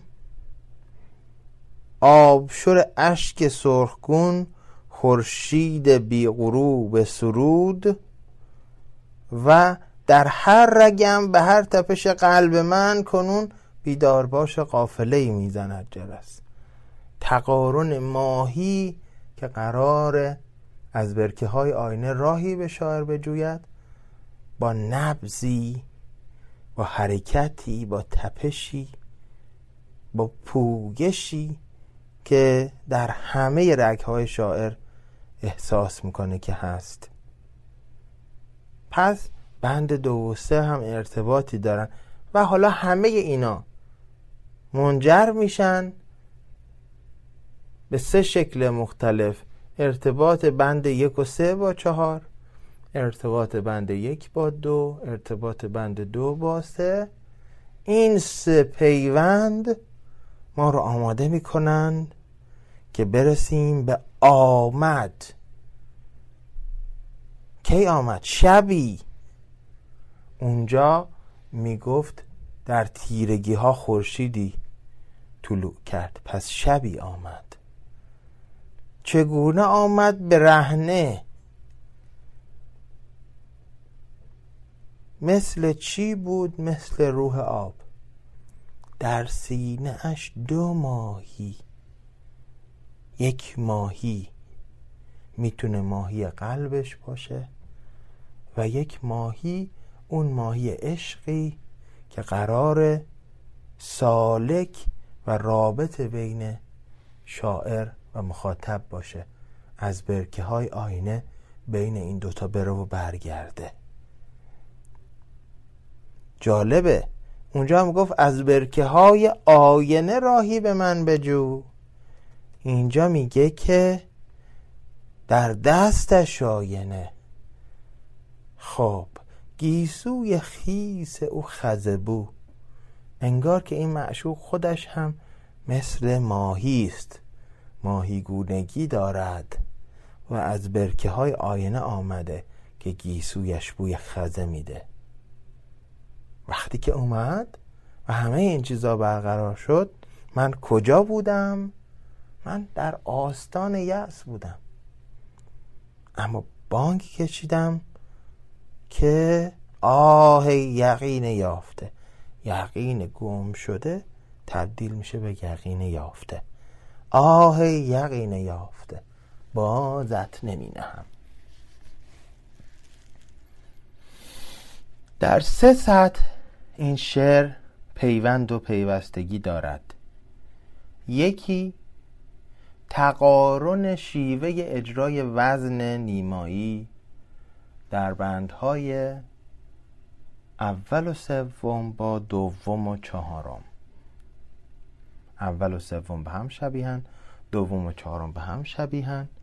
مفعول و فاعلات و مفاعیل و فاعلاتی و فاعلون و بندهای دوم و چهارم هم بر همین وضع منتها به شیوه اجرای دیگری. از طرف دیگه این شیوه شکستن وزنی که ثابته، فقط با شکستنش اجراش رو و تأکیدش رو متفاوت میکنه که یکی از قابلیت‌های فرمال شعر نو رو آشکار بکنه. این سطح دوم. و وقتی که این معشوقی میاد که در سینه‌اش دو ماهی هست، با این تعبیری که عرض کردم، شاعر رو میتونه از آستانه یأس برگردونه. اینجا و این معشوق و این کارکرد معشوق ما رو پیوند میده به سوال قبلمون، به تاب‌آوری و نقش معشوق. همونجوری که میدانید یا به راحتی میتونین در گوگل بگردین، احمد شاملو سه همسر داشته است.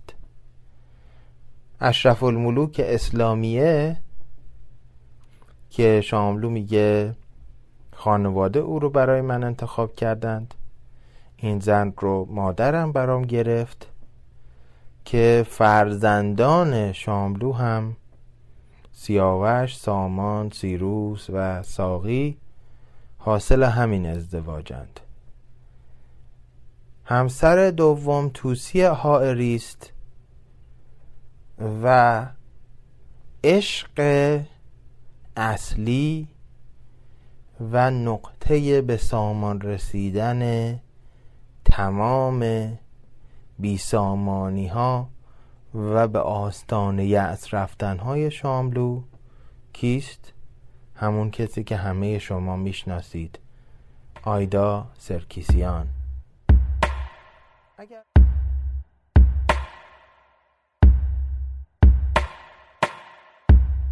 در تاریکی چشمانت را جستم، در تاریکی چشمایت را یافتم و شبم پر ستاره شد.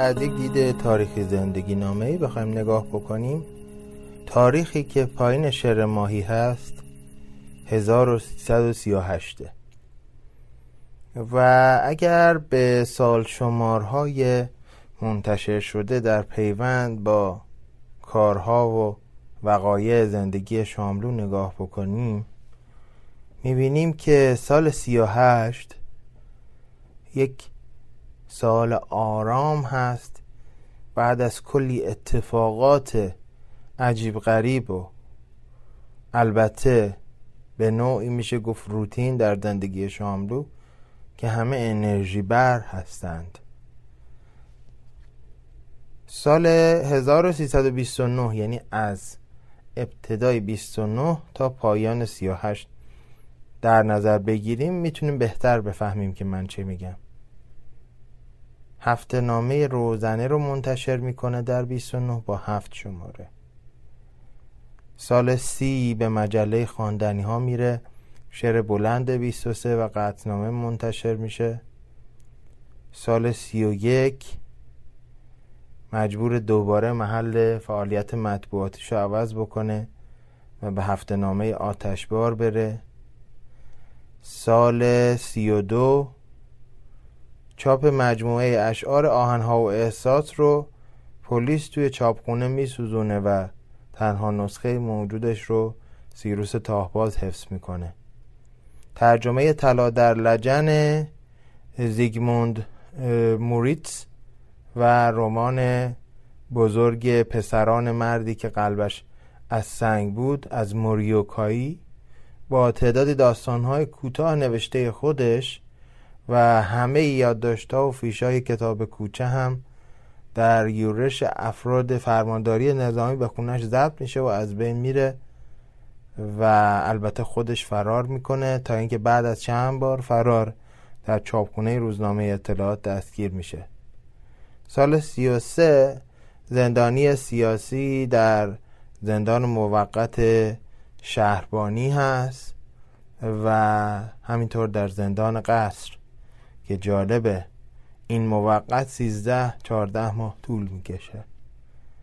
سال سی و چار و بعد از آزادی از زندان چهار دفتر شعر آماده چاپ رو به کسی به نام نقی نقاشیان میسپاره که اون با خودش میبره و هیچ وقت دیگه پیداش نمیشه، از جمله شعر بلند مرگ شاماهی که ترجمه روایی به زبون محاوره بوده.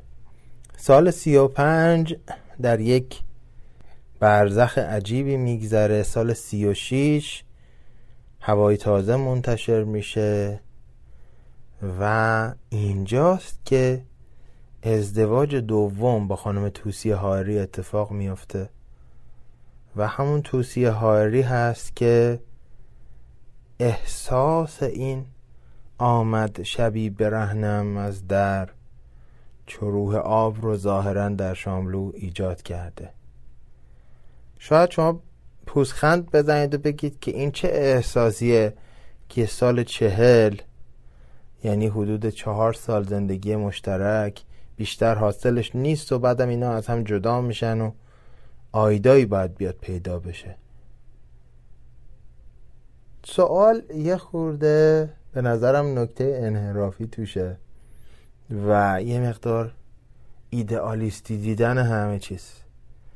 مگر یه آدم نمیتونه با بودن در کنار یه کس دیگه یه احساس عشق یا بازسازی یا سرشار شدن یا هر چی میخواید اسمشو بذارید پیدا بکنه و ازش تغذیه بکنه، اما این احساس بعد از مدتی فروکش بکنه؟ این طرحواره عشق ازلی ابدی که در ذهن همه ماها هست و خب یک چیز شرقی است و کمتر توی انسان غربی دیده میشه و اینجا جای بحثش نیست. این به نظرم میاد که از ما یک تصویر غیر واقعی برای خودمون ساخته. این که اگر احساس کنیم عاشق کسی هستیم پس حتما اون عشق باید جاودان باشه. از طرفی این که از زندگی بعدی بیاد بیرون، زندگی دومی رو شروع کنه و نهایتا در رابطه سومی به آرامش برسه، این یعنی سه بار ازدواج و دو بار ترک دو رابطه که به هر دلیل فکر میکرده بد هست. صادقانه این که خیلی از ما جرأت این همه زنده بودن رو نداریم، یا اصلا وارد رابطه نمیشیم، یا در رابطه های بعدمون میمونیم، یا اگه از یک رابطه خوب یا بد بیرون اومدیم انقدر بیحال و کسل میشیم که دیگه به دفعه دوم و سوم نمیرسه. اما این سخت رویی و تاباوری و سماجت از این زاویه تاباوری که عرض کردم درباره شاملو در خور تأمله. از جمله کمک هایی که خانم توسی حائری به شاملو میکنه راه اندازی مجله آشناست در سال هزار و سیصد و سی و هفت که با هزینه ایشون و به سردبیری شاملو منتشر میشه و مثل بسیاری از کارهای دیگهش بعد از هفده شماره متوقفش میکنه حکومت. آشنا نخستین فعالیت مستقل مطبوعاتی شاملوه و خانم توسی حائری هم نویسنده است، هم مترجمه و هم اگه اشتباه نکنم اولین گوینده زن رادیو ملی ایرانه. تا جایی که میدونم دکترای ادبیات فرانسه داره از سوربن و با ترجمه متن‌های از فرانسه و از سال هزار و سیصد و بیست توی مجله‌های اطلاعات هفتگی و کیهان اون زمان و همینطور کتاب هفته فعالیت می‌کرده. اینقدر آدم معتبر و مؤثری هست که نه فقط در سالهای قبل از انقلاب توی وزارت فرهنگ باشه و به معاونت برسه و با امثال محسس، فروغ، رضا براهنی، دریا بندری دوستی و دیدار داشته باشه، بلکه بعد از انقلاب هم که تا آخر عمر در شمال ایران زندگی میکرد، خونش محل رفت آمد بوده ظاهرا. این آدم به هر دلیل و به هر کم و کیفی که به ما مربوط نیست و ما فقط میتونیم از حاصلش درس بگیریم و لذت ببریم، کسی است که انگار و ظاهراً مخاطب شعر ماهی است. اما از مصداق که بیایم بیرون، این که کسی بتواند دو ماهی رو در قلبش حمل بکنه، در سینه‌اش حمل بکنه، یکی قلبی باشه برای خودش که در سینه‌اش بتپه و یکی پیکی باشه، سالکی باشه در آیند و روند بین دل او و دل فرد مقابل. این یک شکل امروزی شده است از تمام انتظارهای آنچنانی که ما در فرهنگمون تحت تأثیر عرفان، تحت تأثیر منظومهای عاشقانه، تحت تأثیر آنچه من طرحواره شیرین مینامم، انتظارهای عجیب و غریبی که ما از عشق داریم، اگه بخواد کوچک بشه، این جایی اکنونی بشه، اندکی مدرن بشه و پیوندش رو هم یک سره با همه اون پیشینه قطع نکنه، میشه این شعر شکوهمند ماهی. و خب میبینیم که اون یار موافق، آن چیزی که من در یکی از داستان‌هام گفتم جفت صالح، اون جفت صالح که منجر به صلح میشه رو در وجود آیدای عزیز نازنین پیدا میکنه و میشه در یک بحث جداگانه‌ای از اثر مثبت آیدا برای تداوم شاملو و اثر مثبت و مهم فردانه طاهری برای تداوم گلشیری صحبت کرد. امیدوارم یه روز بشه به اینها بپردازیم. باری این شعر نشون میده که شاملو با شناختی که از خودش داشته میدونسته که یک دیگری مناسب رو برای همقدمی باید پیدا بکنه که خب مصداقش این فرد نبود و فرد دیگری بود، آیدا بود که اینجا موضوع بحث ما نیست. اما همین مقدار از زنده بودن، این که مرتب کارهای تو رو متوقف کنن، مرتب سانسور بشی، دستگیر بشی، فعالیت‌های مطبوعاتیت. فکر می‌کنم بیست و یک نشریه رو شاملو سردبیری کرده، یا تعطیل بشه یا مجبور به رها کردنشون بشی. از شکل‌های مختلف استفاده کردن و کوتاه نیامدن، این یک جور تاب‌آوری است. عشق رو و زندگی خانوادگی رو و رابطه مندی رو رها نکردن تا به سرمنزل آرامش آیدا رسیدن هم یک شکل دیگری از تاب‌آوری است و ما میتونیم با این انگاره روانشناسی یه چیز کاربردی از شاملو یاد بگیریم. به نظرم اینجوری میاد که میتوان تاب‌آور بود. حالا مصداقش در زندگی شخصی هر کدوم از ما ممکنه چیز دیگری و جور دیگری باشه، اما فکر میکنم همین تلنگر، همین واژه خودش ذهنهای آگاه و هوشیار و اهل فکر شما رو میبره به سمت اینکه راههای تاباوری خودتون و اطرافیانتون رو کشف بکنید. در روزگار سختی که اهالی فرهنگ داشتند و دارند، این تاباوری شاید تنها کیمیای ما و تنها بخت و شانس ما باشه. در ادامه تکه تکه تکه های از صدای شاملو و موسیقی های مختلف رو میشنویم به صورت درهم کرد یا میکس که در ادامش برسیم به دو نام شریفی که شما خواسته بودید که ما از اونها صحبت بکنیم، به ابراهیم منصفی و به لورکا.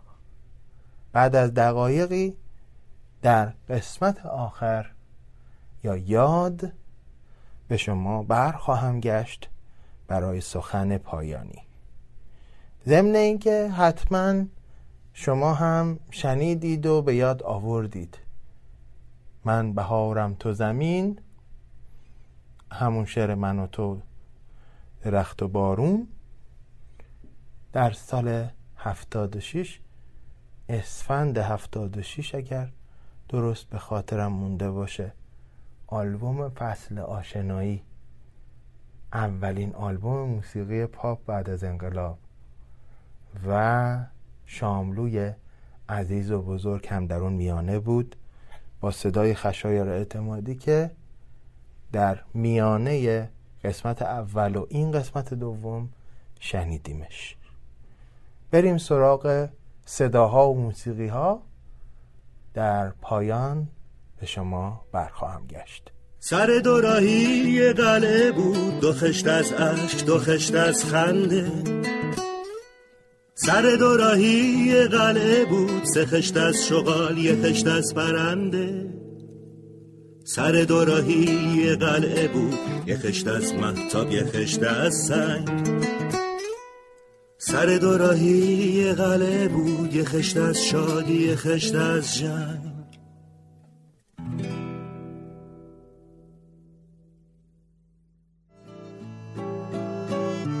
آن که میگوید دوستت میدارم خونیاگر غمگینیست، خونیاگر غمگینیست که آوازش را از دست داده است.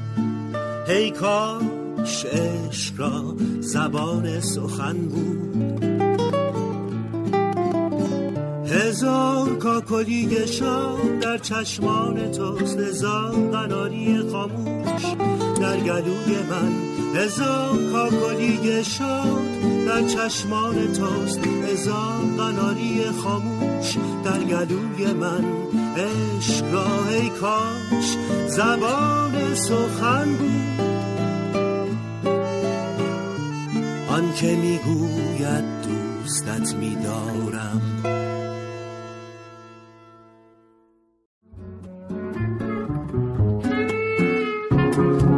سوم ضربه رقصان اسبش میگذرد از کوچه سرپوشیده سواری، بر تسمه بند قرابینش برق هر سکه ستاره‌ای، بالای خرمنی در شب بی‌نصیب، در شب ایلاتی عشقی،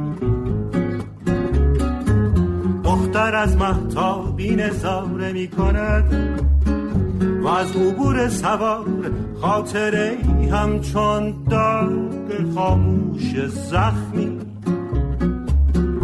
چار سوار از تنگ در اومد، چار تفنگ بر دوششون، چار تا مدیون پشت مسجد، چار جنازه پشتشون.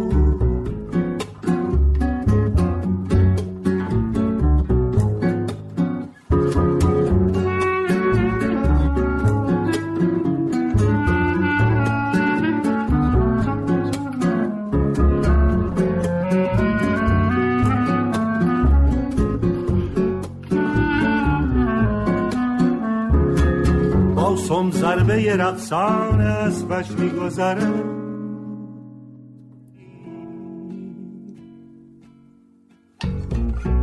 من بهارم تو زمین، من زمینم تو درخت، من درختم تو بهار.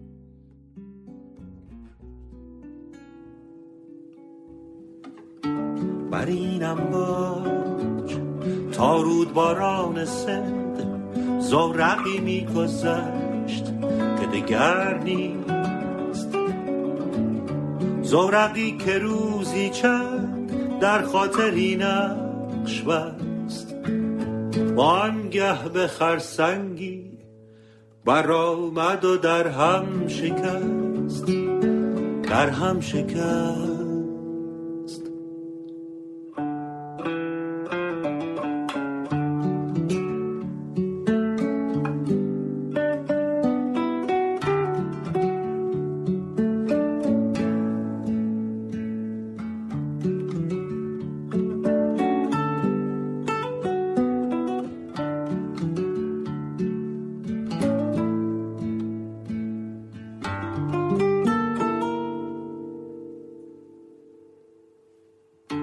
بر این کناره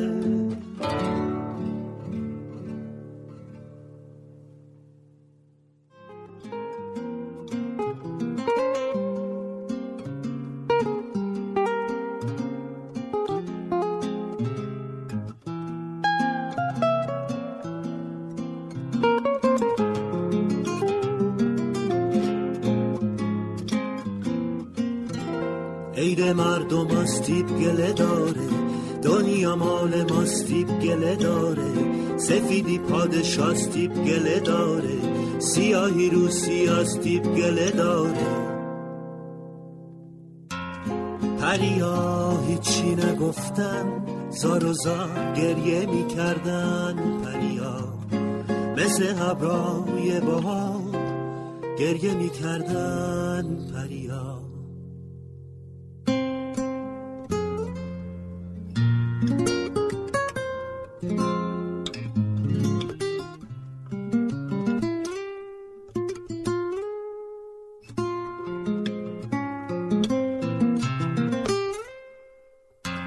پریای قصه مرغای پرشکسته،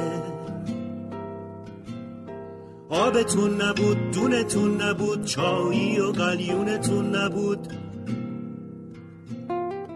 کی بهتون گفت که بیاین دنیای ما، دنیای واویلای ما،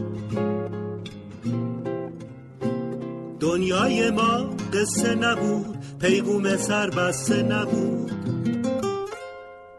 دنیای ما خار داره، بیابوناش مار داره، هر کی باهاش کار داره دلش خبردار داره، دنیای ما هی هی هی عقب آتیش لی لی لی، تو قلب شب که بدگله، آتیش بازی چه خوشگله، آتیش آتیش چه خوبه، حالم تنگ غروبه، چیزی به شب نمونده، به سوز و تب نمونده، به جستن و وجستن، به تو حوز نقره جستن.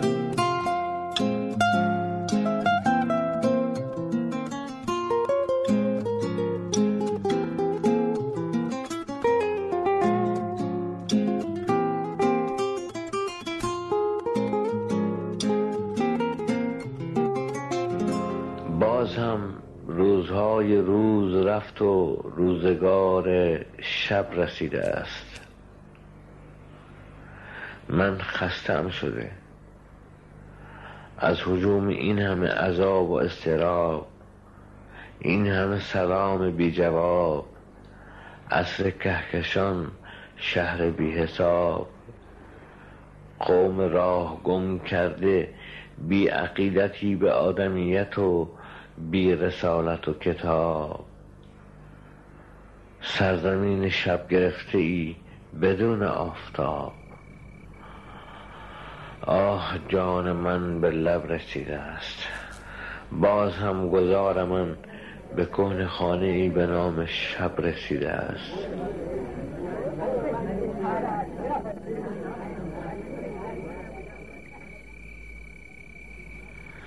شب که شد همیشه خدا فکر و فکر و فکر و فکر پنجه میزند به جان من.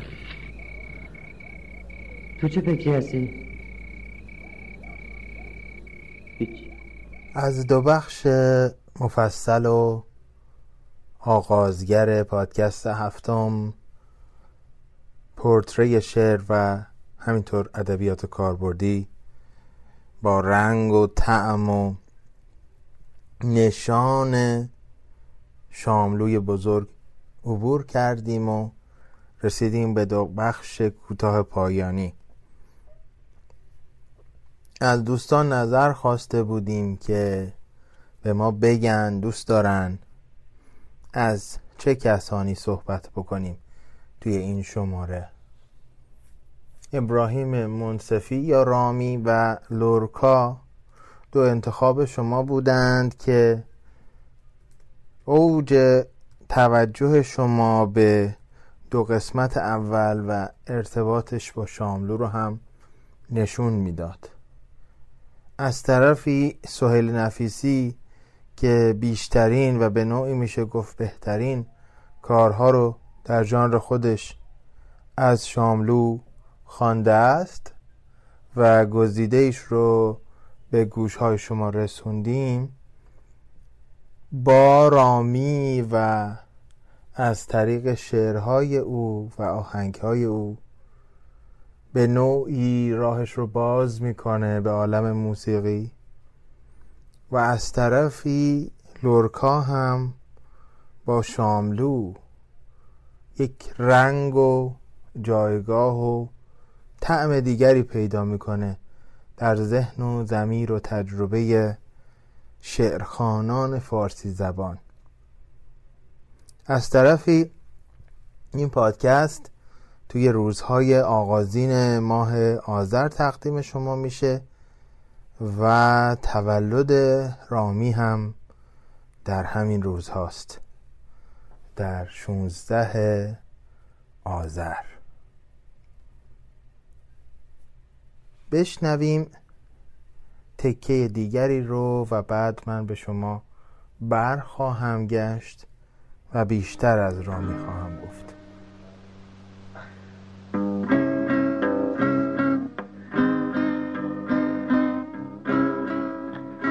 گری خوم نهانده، گری خوم نهانده، گری خوم نهانده، کسی نی که از من بپرسه چه تن تو چه بوده که لاغرت بوده، همیشه سرت به چی زیره چه شده چه سرده. گری خوم نهانده، گری خوم نهانده، گری خوم نهانده، گری خوم نهانده، گری خوم نهانده، گری خوم نهانده، گری خوم نهانده.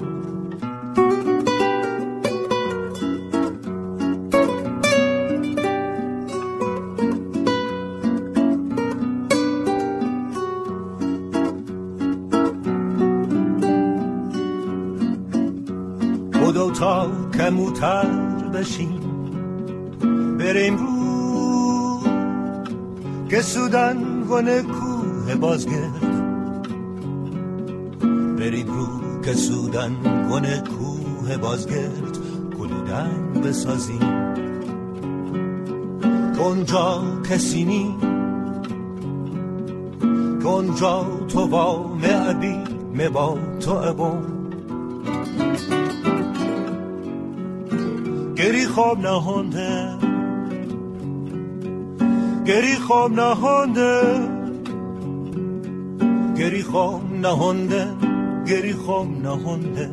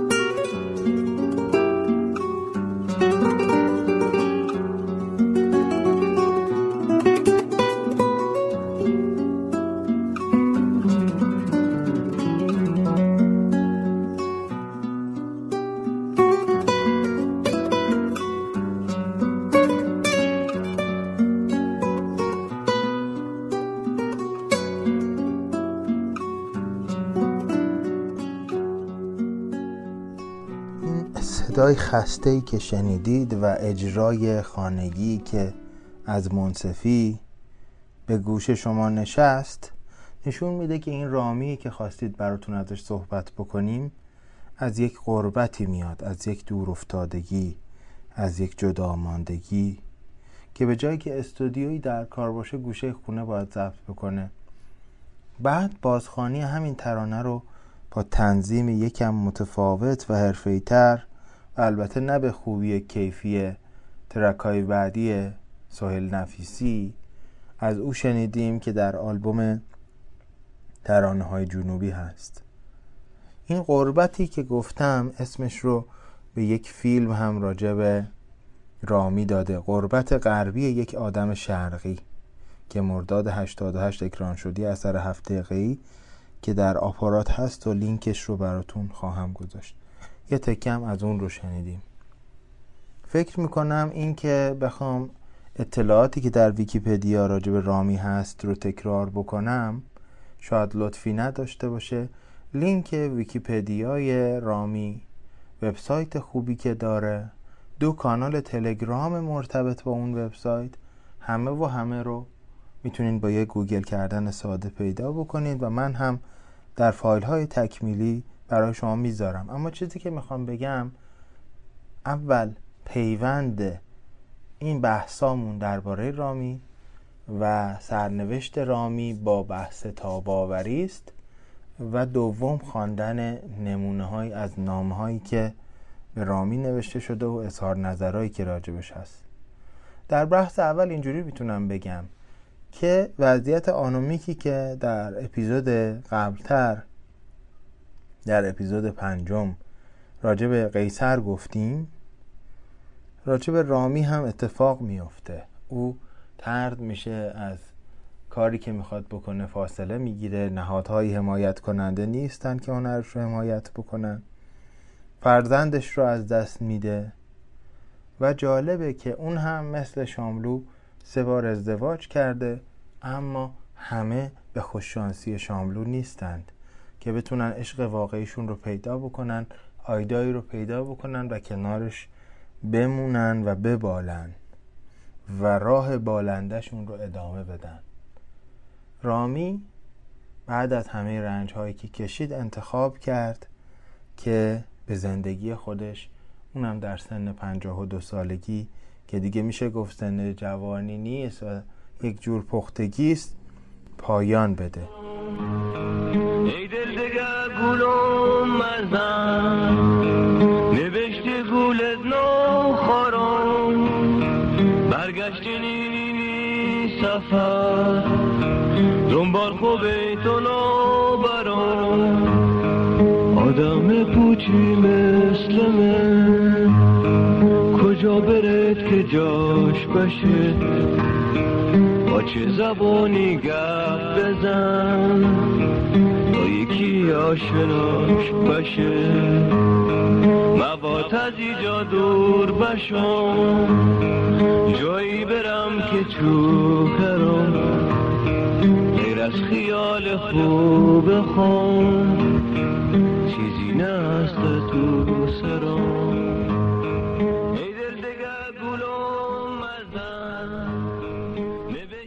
القصه رامی که پنجاه و دو سال بیشتر نزیست، با ترانه سرایی، با نوازندگی، با بداهه نوازی، با شناخت موسیقی از اسپانیا گرفته تا جنوب و با اثری که در جو هنری و ادبی بندرعباس و جنوب گذاشت، لقب نیمای جنوب رو هم گرفته است، نیمای هرمزگان. و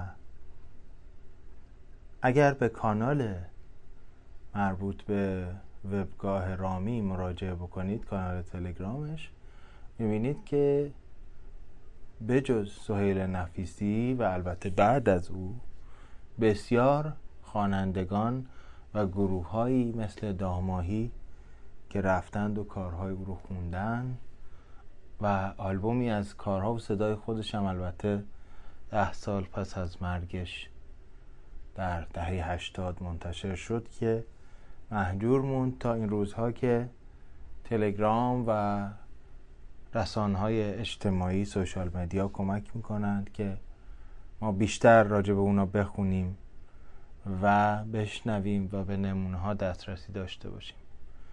او در سه تا فیلمم بازی کرده تا جایی که میدونم، یکیش که خودش نویسندش هم بوده و آهنگ اون فیلم رو هم ساخته و خونده با نام نهنگ. اجرای از اون رو با صدای یک بانوی بسیار خوش صدا برای شما در کانال تلگرام خواهم گذاشت، ضمن فایل های مکمل، چون شنوتو ما رو کمی محدود میکنه در بکارگیری همه ماتریال های صوتی که دلمون بخواد. گذشته از همه اینها فکر میکنم که مقایسه ای اگر بکنیم بین کسانی که در سویه شاملوی قرار میگیرن مثل خود شاملو و دیگرانی که خوششانس بودن مثل گلشیری و تونستن تاباور باشن در اون شرایط سخت، مقایسه بکنیم با کسانی که در سویه رامی قرار میگیرن مثل قیصر امینپور، مثل فروغ، و البته هر کدوم به شکلی دوچار فروپاشی میشند در شرایط آنومیک. این میتونه خیلی برای ما درس آموز باشه. اگه دوست داشتین بیشتر راجع به این شرایط آنومیک بدونین و احیانا اپیزود پنجم ما رو نشنیدین، دعوت میکنم که به اون اپیزود و فایل های مکملش نگاهی بندازین. پایان بخش مربوط به این صحبت های منصفی رو قرار میدم از چند تا نقل قول، تکه ای از نامه‌ای که ابراهیم منصفی در سال هفتاد و پنج به همراه بیست هزار تومان پول برای رامی فرستاده، پولی که از آثار رامی و هنر رامی بهش تعلق گرفته، و دم سهیل نفیسی گرم، و چند تا اظهار نظرم از آیدا و منوچهر آتشی و علی باباچاهی. با اینها این قسمت رو تمام میکنم و پایان بخش این پادکست ما که کمی طولانی تر هم شد، صدایی است از شاملو که لورکا میخونه و توصیه میکنم اگر دوست اسپانیولی زبانی در اطرافتون دارید براش این ترجمه های شاملو رو بذارید و شگفت انگیزی واکنش اونها از هنر شاملو در هم فرم قرار دادن ترجمه خودش و کلیت فرم شعر لورکا لذت ببرید و احساس افتخار بکنید. خب بیایم به نقل قول ها.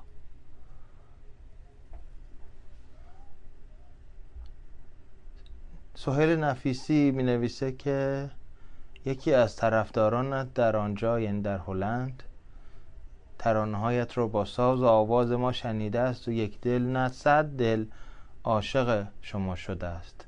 همه اینها هیچ و هیچ و هیچ. از این که بهانه‌ای شد تا بتوانم برای تو بنویسم خوشحالم. ابراهیم عزیز، شاید بتوانیم اشعار محلی شما را در اینجا به چاپ کتاب منتهی کنیم.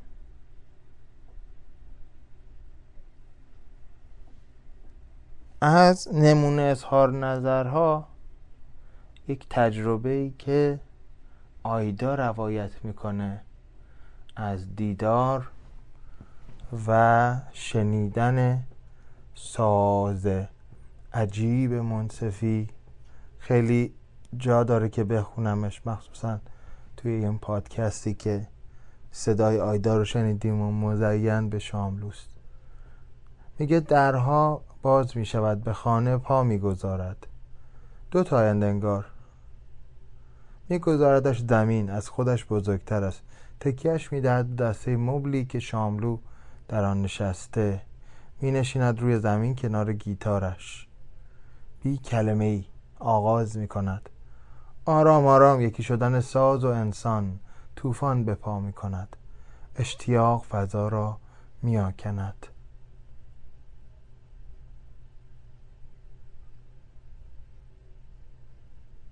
این نوشته بخشی کوتاه بود از نوشته مفصل‌تر آیدا به تاریخ آذر هشتاد و چهار.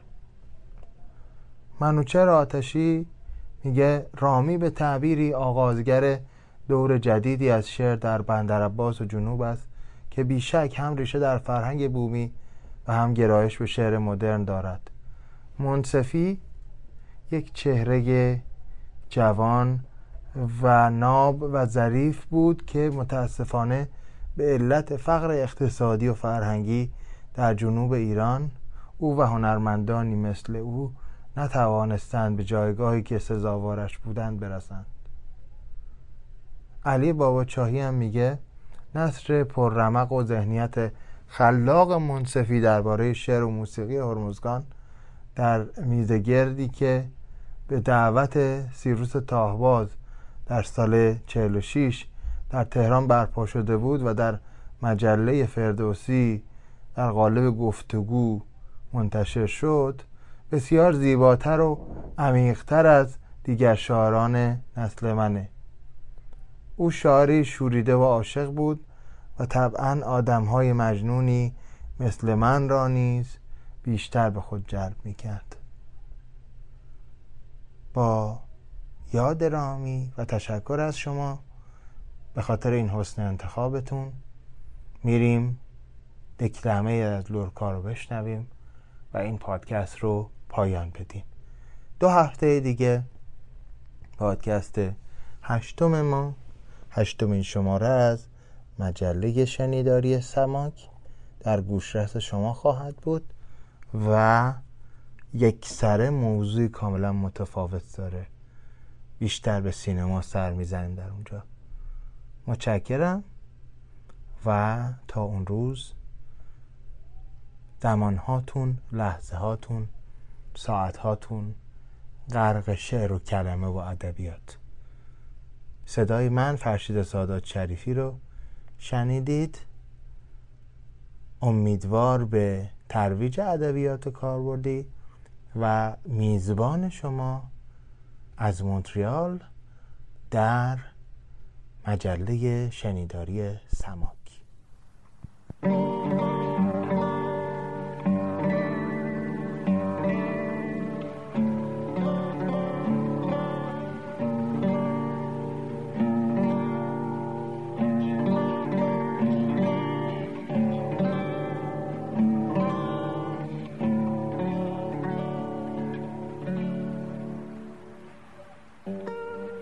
سبز تویی که سبز میخواهم، سبز باد و سبز شاخه ها، اسب در کوه پایه و زورق بر دریا،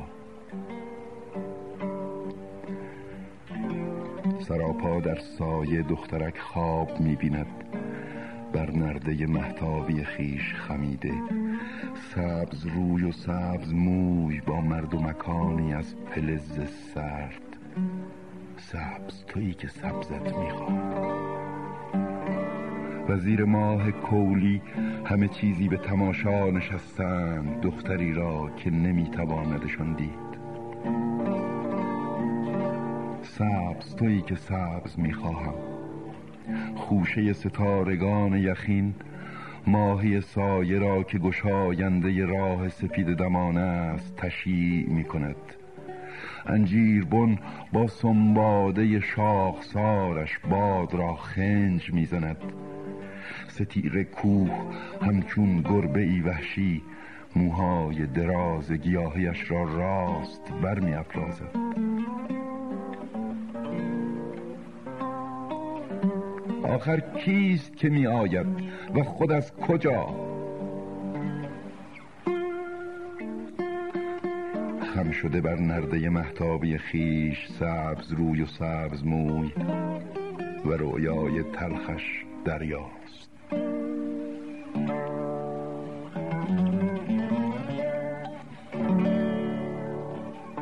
ای دوست، میخواهی به من دهی خانه ات را در برابر اسبم، آینه ات را در برابر زین و برگم، قبایت را در برابر خنجرم. من این چنین غرقه به خون از گردنه های کابرا باز می آیم. پسرم، اگر از خود اختیاری می داشتم سودایی این چنین را می پذیرفتم، اما من دیگر نه منم و خانم دیگر از آن من نیست. ای دوست، هوای آن به سرم بود که به آرامی در بستری بمیرم، بر تختی با فنرهای فولاد و در میان ملافه های کتان. این زخم را می بینی که سینه مرا تا گلوگاه بردریده. سیصد سوری قهوه رنگ می بینم که پیراهن سفیدت را شکوفان کرده است و شال کمرت بوی خون تو را گرفته. لیکن دیگر من نه منم و خانه‌ام دیگر از آن من نیست. دست کم بگذارید به بالا برایم، بر این نرده های بلند بگذاریدم، بگذارید به بالا برایم، بر این نرده های سبز، بر نرده های ماه که آب از آن آب شاروار به زیر می غلطد.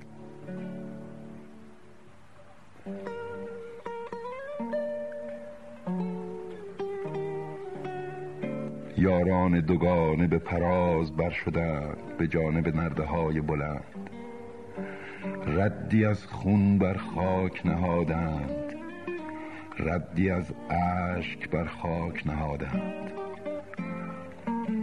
فانوس های قلعه چندی بر مهتابی ها لرزید و هزار طبل آبگینه صبح کاذب را زخم زد.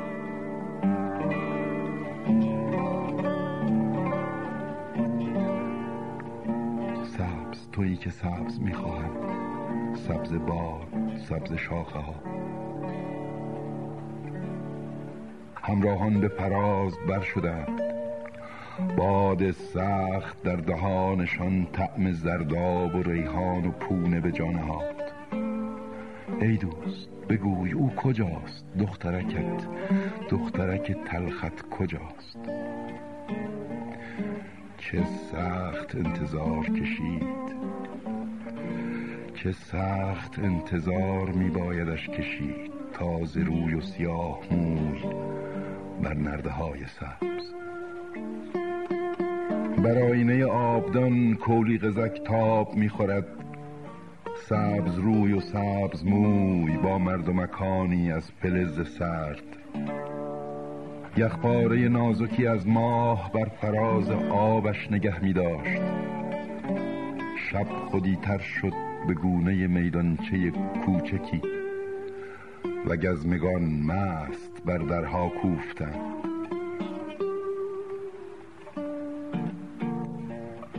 سبز تویی که سبزت میخواهم، سبز باد، سبز شاخه ها، اسب در کوه پا سایه و زورق بر دریا.